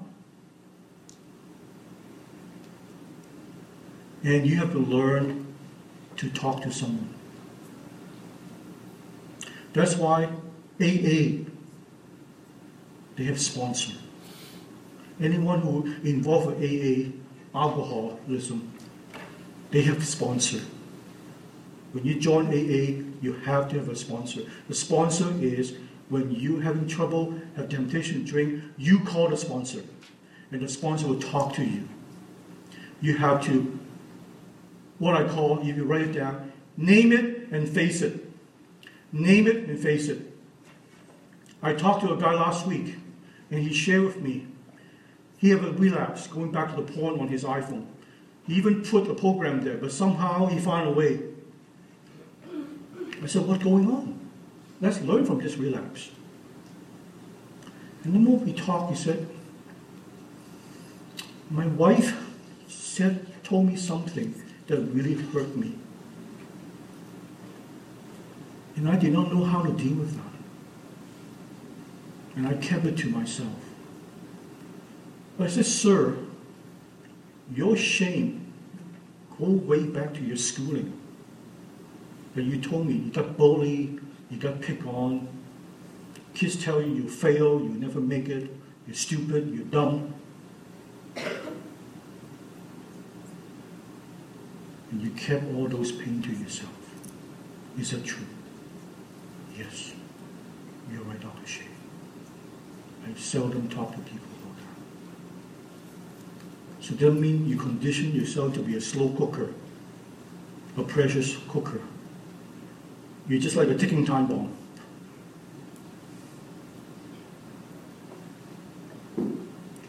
So when your wife blur out something, just like my wife yesterday, we were, we were, we're driving to Costco in the car. You know what my wife blurred? He just caught me. What, what are you talking about? He, you know what she said, Simon? If I want to get married again, do it again. I want to marry a handy guy. Listen, I want to marry someone like our friend Clint. He can, he can make anything, uh, carpentry, build a deck, build a house, uh, renovate a basement. And then she add, but I'm very happy with what I have. I said, I would never tell you that if I want to marry again, I want to marry a woman who is taller, bigger breasts. I would never do that. This is the wrong thing to do. But, but how come she would blur that out? And she did it last yesterday, right? Yesterday Sunday, right? So this morning I was preparing for it. it thing come to my mind. But one thing that I noticed is I did not have that pain and tension on my chest when she talked, when she mentioned this to me.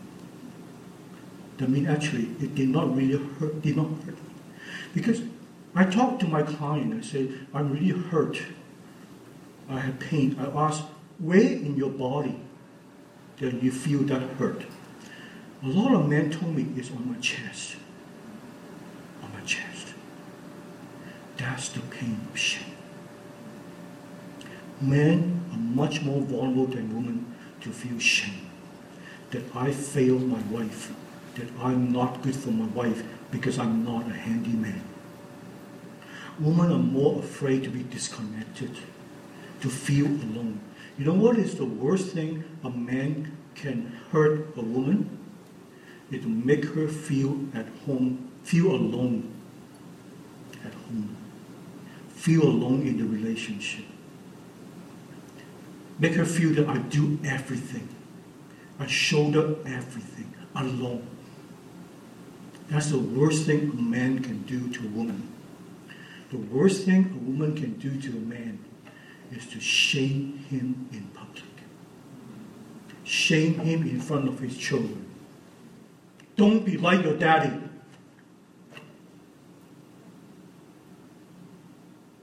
Don't grow up to be like your daddy.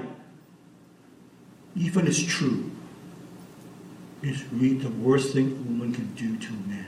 Because of how God created us, men are much more prone to be shamed, to I'm a failure. Women are more prone to be afraid that you don't want me, that I'm disconnected from you. But I noticed that when I this thought come to me, what on earth she want to tell me? I did not feel the pain on my chest and tension. Because when I felt that before, you know how men deal with shame? The two things. Either you withdraw or you get pissed off. withdraw, quiet. Stop talking. Go to the garage. Turn around when you sleep. Or get angry. Piss off. Piss off. Excessive anger. Scared, scared a girlfriend type of anger.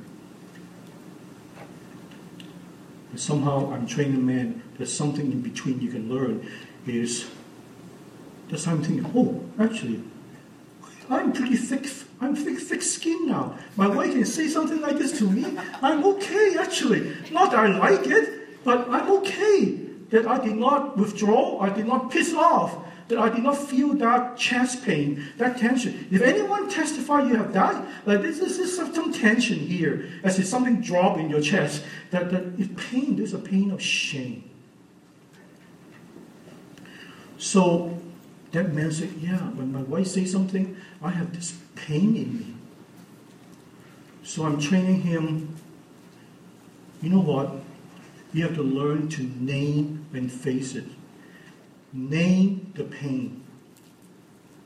With, with, if there's no name, you cannot face anything. Imagine you go to the doctor and complain about the pain in your body, and your doctor cannot name the diagnosis, cannot give you a name where your pain comes from. You freak out. What do I have? Sorry, ma'am, I, we don't know. We do a lot of tests, but we still don't know what's the name of your problem. You freak out. Even a negative name like cancer, then you can face it. Okay, what do we do? Doctor, well, the best chance is go for surgery. I think your survival rate is very high. Go for surgery. So when I can with surgery, I think we can get it very pretty soon here. Then you can face it. You can Google it, how you take care of yourself. But without a name, you cannot face anything. Even negative name, ADD, diabetic. You get a name, then you can face it. A label is not necessarily a bad thing. So I trained this man, you have to learn, because for a long time you did not name your pain and your hurt, you kept it to yourself. So learn to name it in front of your wife. So a few years ago, because since I'm married, I buy her every Valentine Day, I buy her a Valentine card, and also I have to know what kind of card she likes. The only place I buy my card is Notable. Too bad they closed up now. Notable on 100 and some street, right? That's the only place I buy my card because that's the card my wife like. So I, I, I, I so, so few years ago, this the Valentine card. Her first response is, I don't like this card.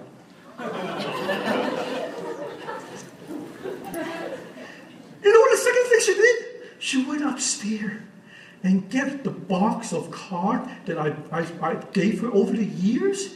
But she, she stole all the card I gave her over the year. She brought that box downstairs to the kitchen table, opened the box, and showed me, see, this one you bought me last, last year was better. Buy this type of card.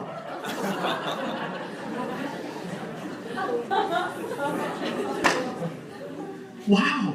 How do you deal with that?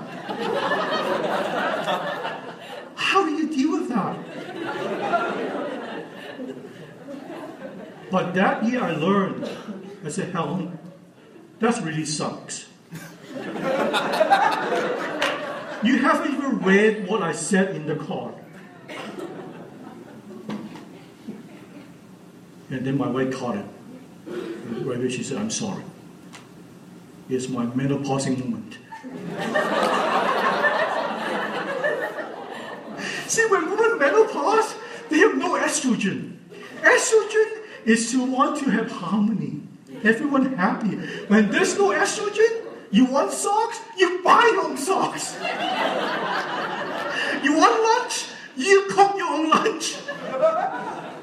right? That's menopause. So they have no filter. They just say whatever they want to say. I don't like this card. Whoa. But one thing I really learned in my marriage as a man is to speak up. To speak up. To name, name the problem. Name the hurt. Name the hurt. Name the pain. To speak up and stand up for myself. You know what, guys? When you speak up in front of your girlfriend, your fiance, or your, your girlfriends in general, you know what you receive from them? They respect you more. Even they disagree with you. But because you have a voice. Girls hate guys say, Where do you want to go to supper? Oh, well, no, just, just, go wherever you want to go. What do you want to go for supper? I'll eat whatever you want to eat. Girls hate those things. Even she earn more money than you, even she two degrees more than you, even she's more educated than you, smart than you, they still want the guy to lead. That's a nature thing. That's a creation thing.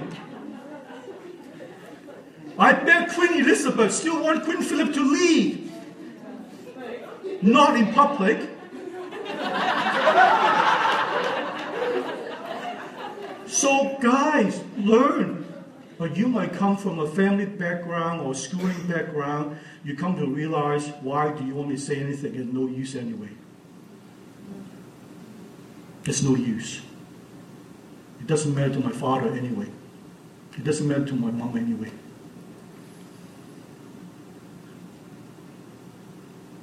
But do you want that to perpetuate in your own family? As Travis said, we want to be healthy children of God.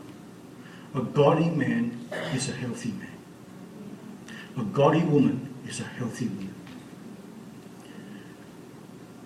And also to become healthy. I, I, I tell my client, I don't expect you to turn around right away. Because I did not turn around right away. When I struggled with porn, I had many, many relapses. I learned from all the relapses. It took me quite a while to figure how to fight this battle. So I did not expect you to cold turkey right away. The guy said, Well, I'll pray, I'll do it, but inside me know that, yeah, you'll come back. You have relapses. Right?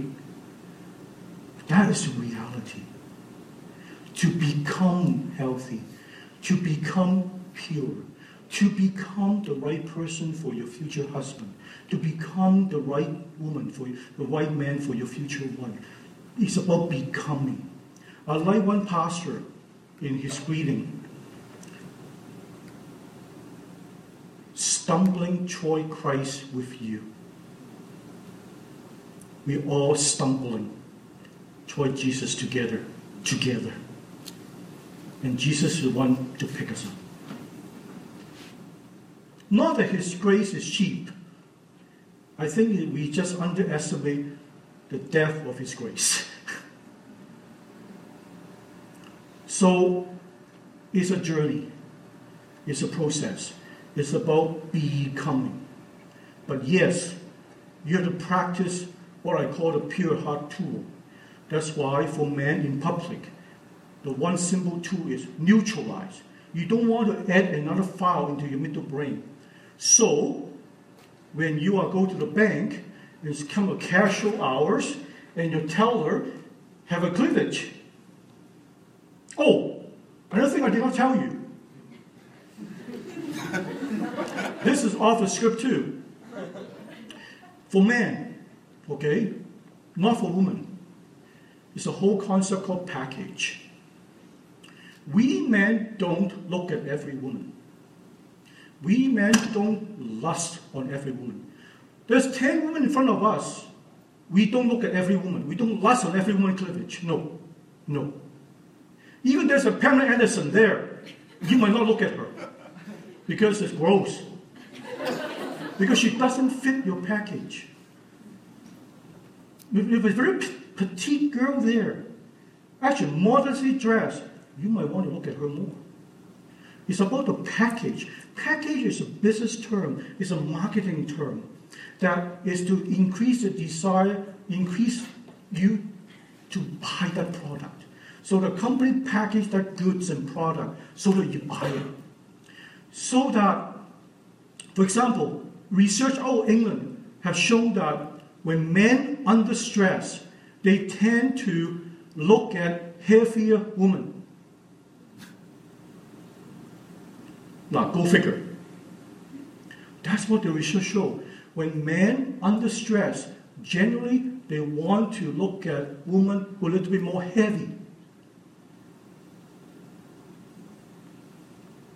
In other case, a man crossed the boundary on her on her stepdaughter, 16 years old, Christian man. She came, he can come in for counseling before he go to court. And at that time, I sense the Holy Spirit telling me, asked him for a picture of his stepdaughter and a picture of his biological daughter. I said, why do you know you cross boundary on the biological daughter? That you cross boundary on your stepdaughter? When he next session he brought me the two pictures. When I look at the stepdaughter, 16 years old, my first image is very maternal looking, motherly looking. This is a girl who would do everything for you. She would take care of you. And the man told me she's looking for a father, a father figure. So they sit together very closely. Uh, she put her head on his shoulder when watching TV, and he put his, his, his hand around her. Without knowing, you don't do to a 16 years old mature woman. You don't. I don't care. You don't. He did not know what boundary is. And maternal looking. Look at the biological daughter, volleyball player, slender, tall, athletic looking, short hair. There's a difference. Then I introduced to him the whole package. I think your stepdaughter fit your package. Package, that package woman is the most comfort for you to look at her one more time. And my package is not your package.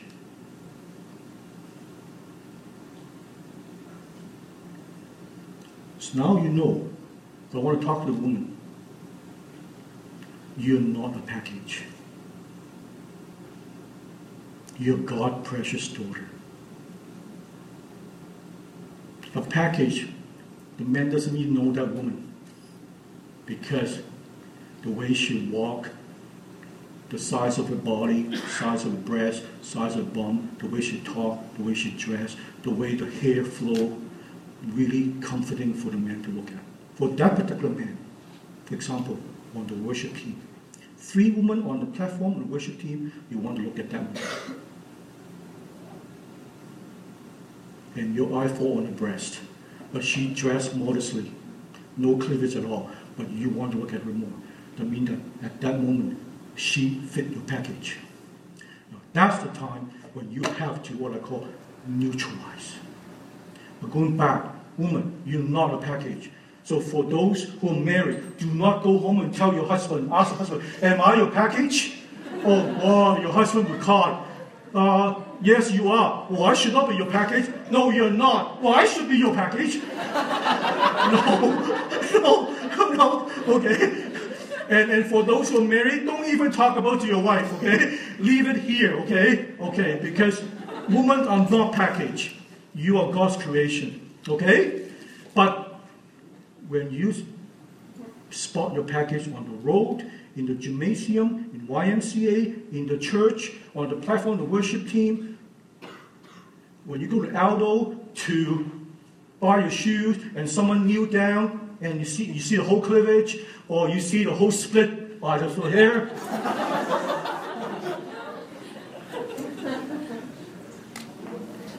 Neutralize. Neutralize is a military term, it's a hockey term. Neutralize the blue line, neutralize the defense, neutralize the, the enemy. Make no, neutralize the power. So, okay, I need a pick here. Okay, if I pick you, guy, it's, it's not it's not really pick on you. I just need a guinea pig. No, I just need an example. Sir, what's what's name, sir? What's your name? Tyler. Would you like to be a guinea pig? Sure? Okay, all right. Okay, Tyler. I want to demonstrate this neutralizing technique tool. It's simple but very effective. Okay, okay. Now, for the next five minutes, you're not Tyler. You are Jessica. okay?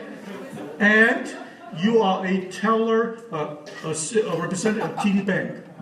So at the end of today, Trevor will probably give me an honorarium for tonight's speaking service. So tomorrow I go to my neighborhood TD bank to deposit the, the check into my business account. Somehow tomorrow is a casual day. So you dress casually, jeans and shirt, but you have a cleavage. how, how do I open this?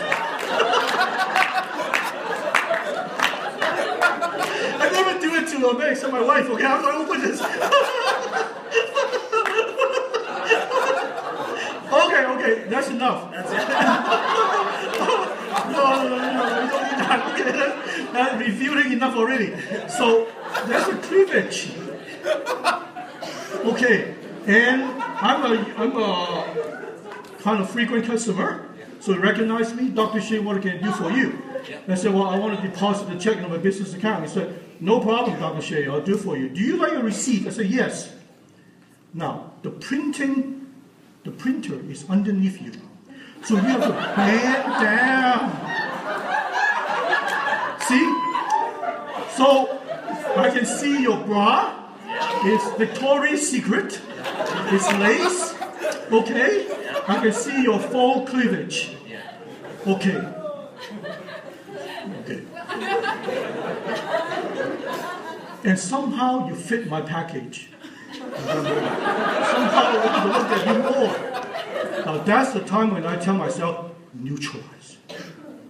Neutralize means that I don't want to add another file into my middle brain. I don't want this 300 to be 350. I don't want to wake up all the other files in the past. I don't. So I say neutralize. So neutralize means I have to find some object or person neutral to sexual energy, sexual seduction. So I look at the poster behind you, say mortgage rate is 2.89%. Good today. Or I look at another customer, or I look at a plant in the office, I look at the furniture, I will look around because I want to neutralize. And while I'm neutralizing, I will minister to my middle brain, or to my frontal brain. I tell she's not a sex object. She's not a sex object for me to use. She is a precious daughter of God. Jesus died for her on the cross and continued to neutralize. So you get the receipt, then I get a receipt, then I walk out. The Bible say flee. I have to do business. I cannot walk out without deposit it. Yeah, I can go to the machine, but but I have to. Sometimes I want to go to a teller, right? This is the fleeing, the neutralize. Thank you, Tyler. You're back to Tyler, okay? Yeah, you can, you can tidy up now, okay? Tidy up. Yeah, okay. Yeah. Yeah. Okay. So this neutralize that I've been neutralizing in the YMCA because I have no control what women wear on YMCA. I neutralize in church. Be honest. Pastor have no control what women wear in church, right? Especially in the summertime. We have no control. And we are not here to blame the woman. Because every seminar I did in the past, there's some older gentleman come to see me and tell me, if women know how to dress today, we have no problem with that. No, come on.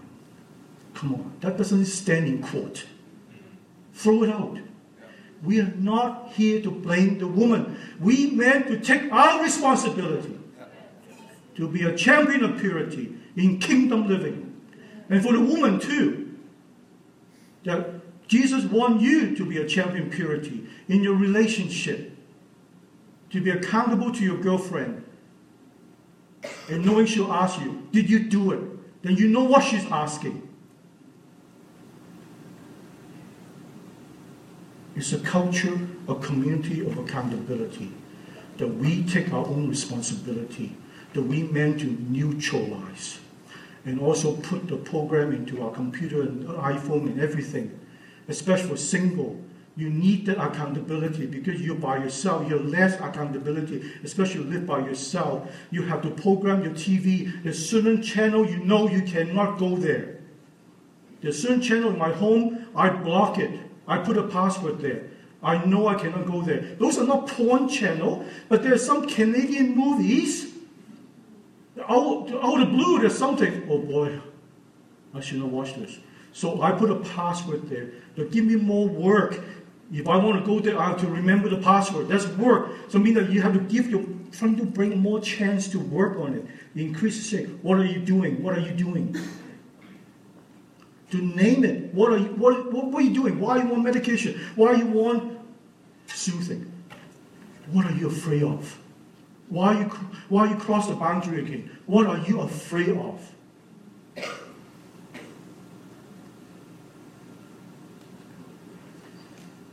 So neutralize. I neutralize in the bank, I neutralize in church, I neutralize in front of the worship team in Beulah, I neutralize in the YMCA, I neutralize in my workplace. In my workplace, there are tons of women working there. I know who fit my package. I know that. Then I have to set up my boundary. I will never go to her office and sit there and disclose my personal things. Never. And if I have to do business with her, the office door has to be open because she fit my package. Nothing wrong with her. She doesn't even know that she fit my package.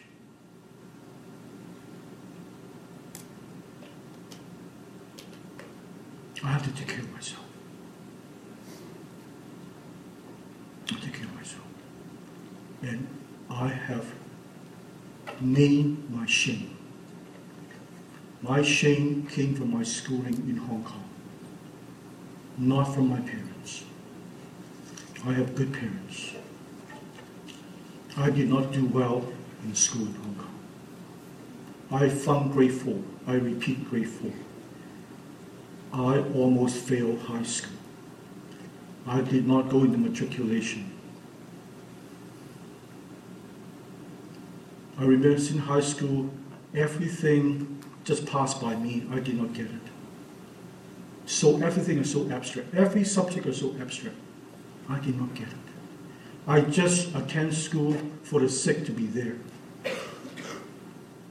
But no one knew it. I did not tell anyone. My classmate got it. They all now are, one is a pediatric orthopedic surgeon, another one is an internist, another one is a surgeon, another one is a lawyer, and one is a business owner. For a long time. I don't measure up. There's something wrong with me. Especially you grew up in a Chinese culture that want every boy, every girl to be a doctor, including Korean culture, East Indian culture. As a doctor is God, teacher are down here. Pastor, don't even mention it. Don't even mention it. There's a hierarchy. I don't know where it comes from. I don't really don't know why. Even educated younger parents, they still think that way sometimes. That's where my shame comes from. That I'm no good. Until about three years ago, I read some books. I never knew about shame. I knew about depression. I knew about anger. I knew about my pornography. I knew about my worry. I knew about my anxiety. But those are just symptoms.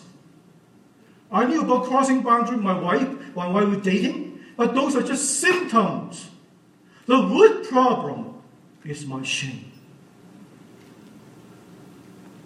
Until I name it, it's shame, not me. And shame took away my God sent identity. Shame had no respect how God created me. Shame would not tell me, Simon, God created you differently from your brother. Uh, and, and, God created differently from that guy become a surgeon, or from that uh, from that classmate become a lawyer. She will not tell you. She will tell me you're no good.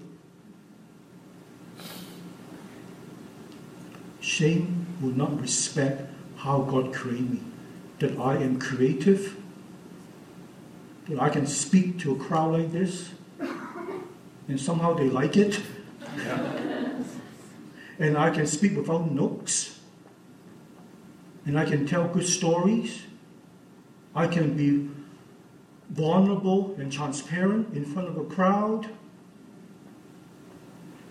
That I'm unique. That God created me differently. Shame will not tell me this.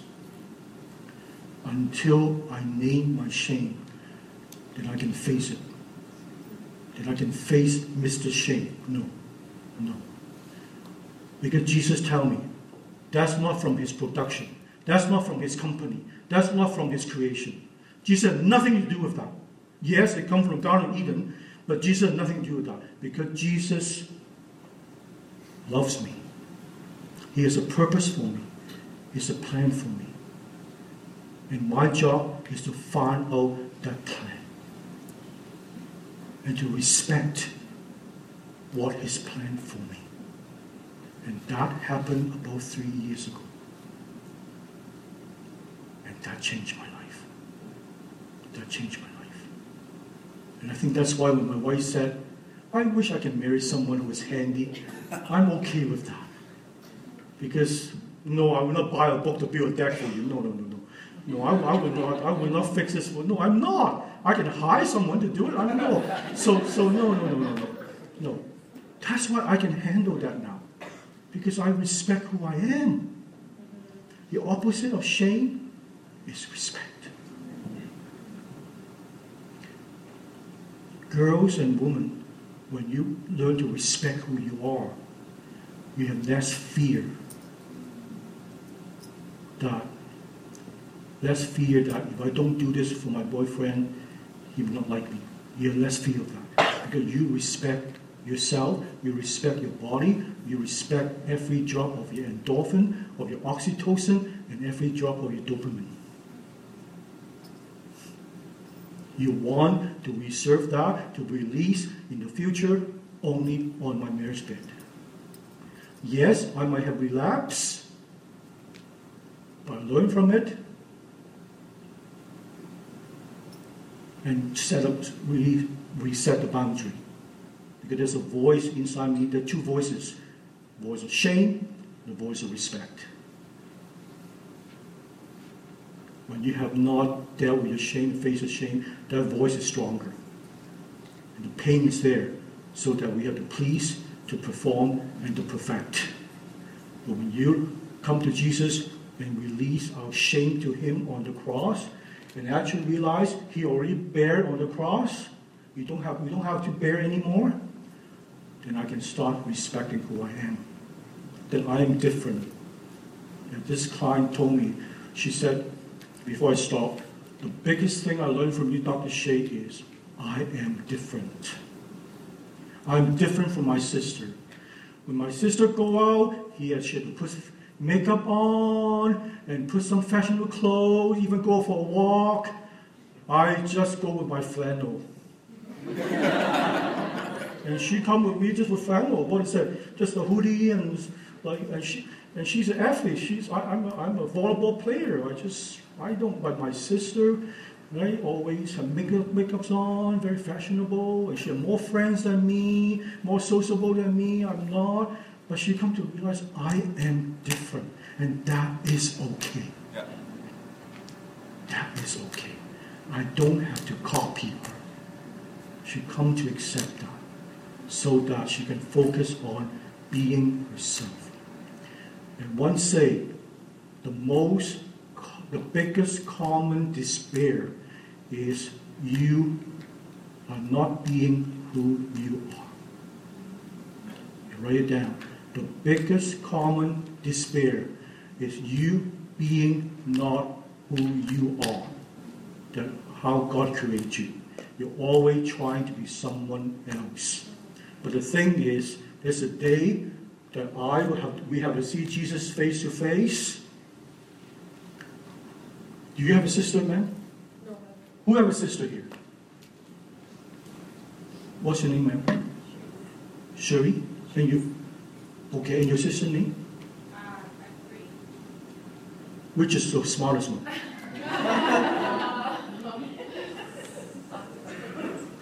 Krista, this is the day you see Jesus face to face, and you're ready for this question. I create you, Cherie, Cherise, how come all your life I see you always want to talk like your sister, act like your sister, and do things like your sister, and be, be like her? Are you telling me the child I create, who are you, is not precious? It's not valuable? You better have an answer for that. Just like Jesus will ask me in person, I create you, Simon. How come all your life I see you always want to be like Moses, talk like Moses, behave like Moses, talk like, walk like Moses? Are you telling me the Simon I create is not precious enough? It's not valuable enough? I better have an answer for that.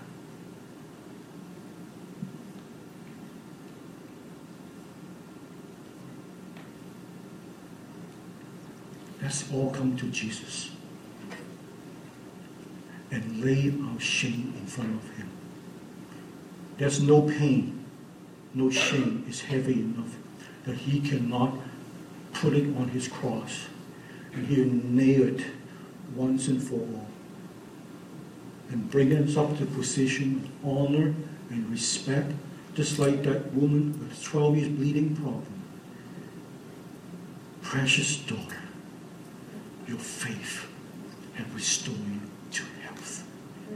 And we all long, Jesus will tell us this.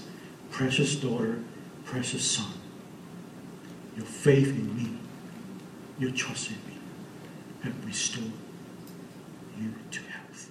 Amen? Thank you very much.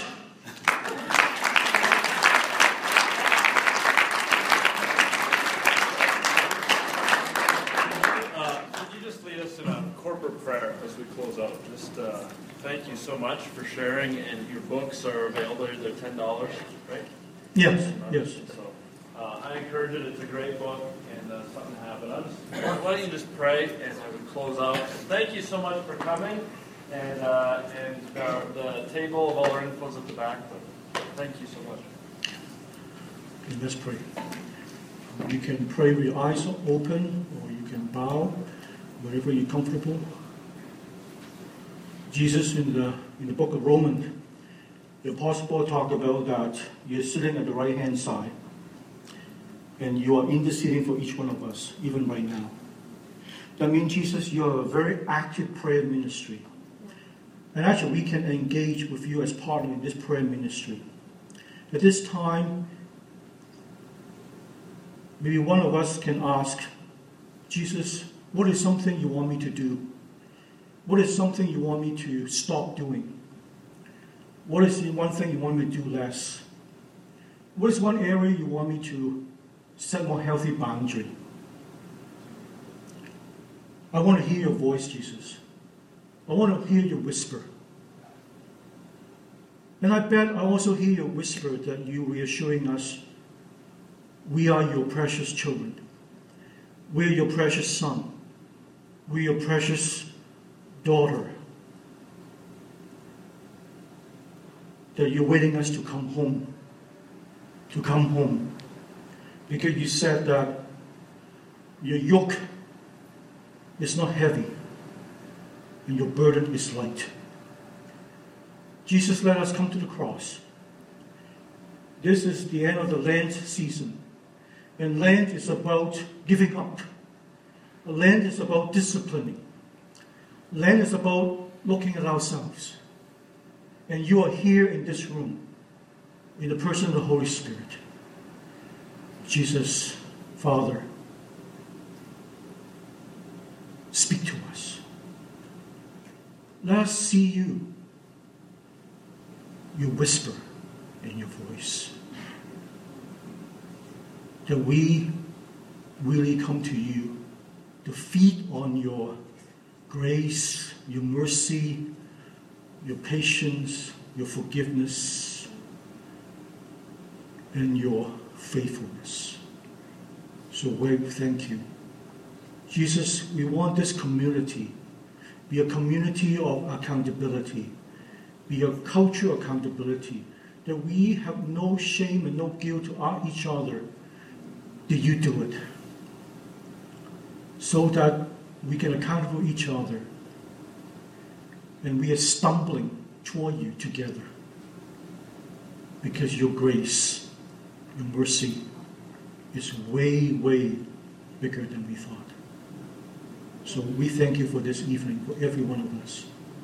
I pray this in the wonderful name of Jesus. Amen.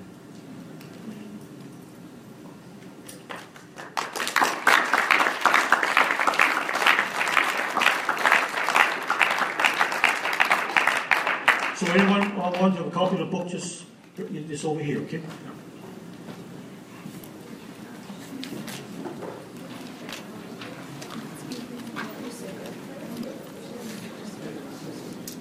If you have any questions, just feel free to ask me, okay?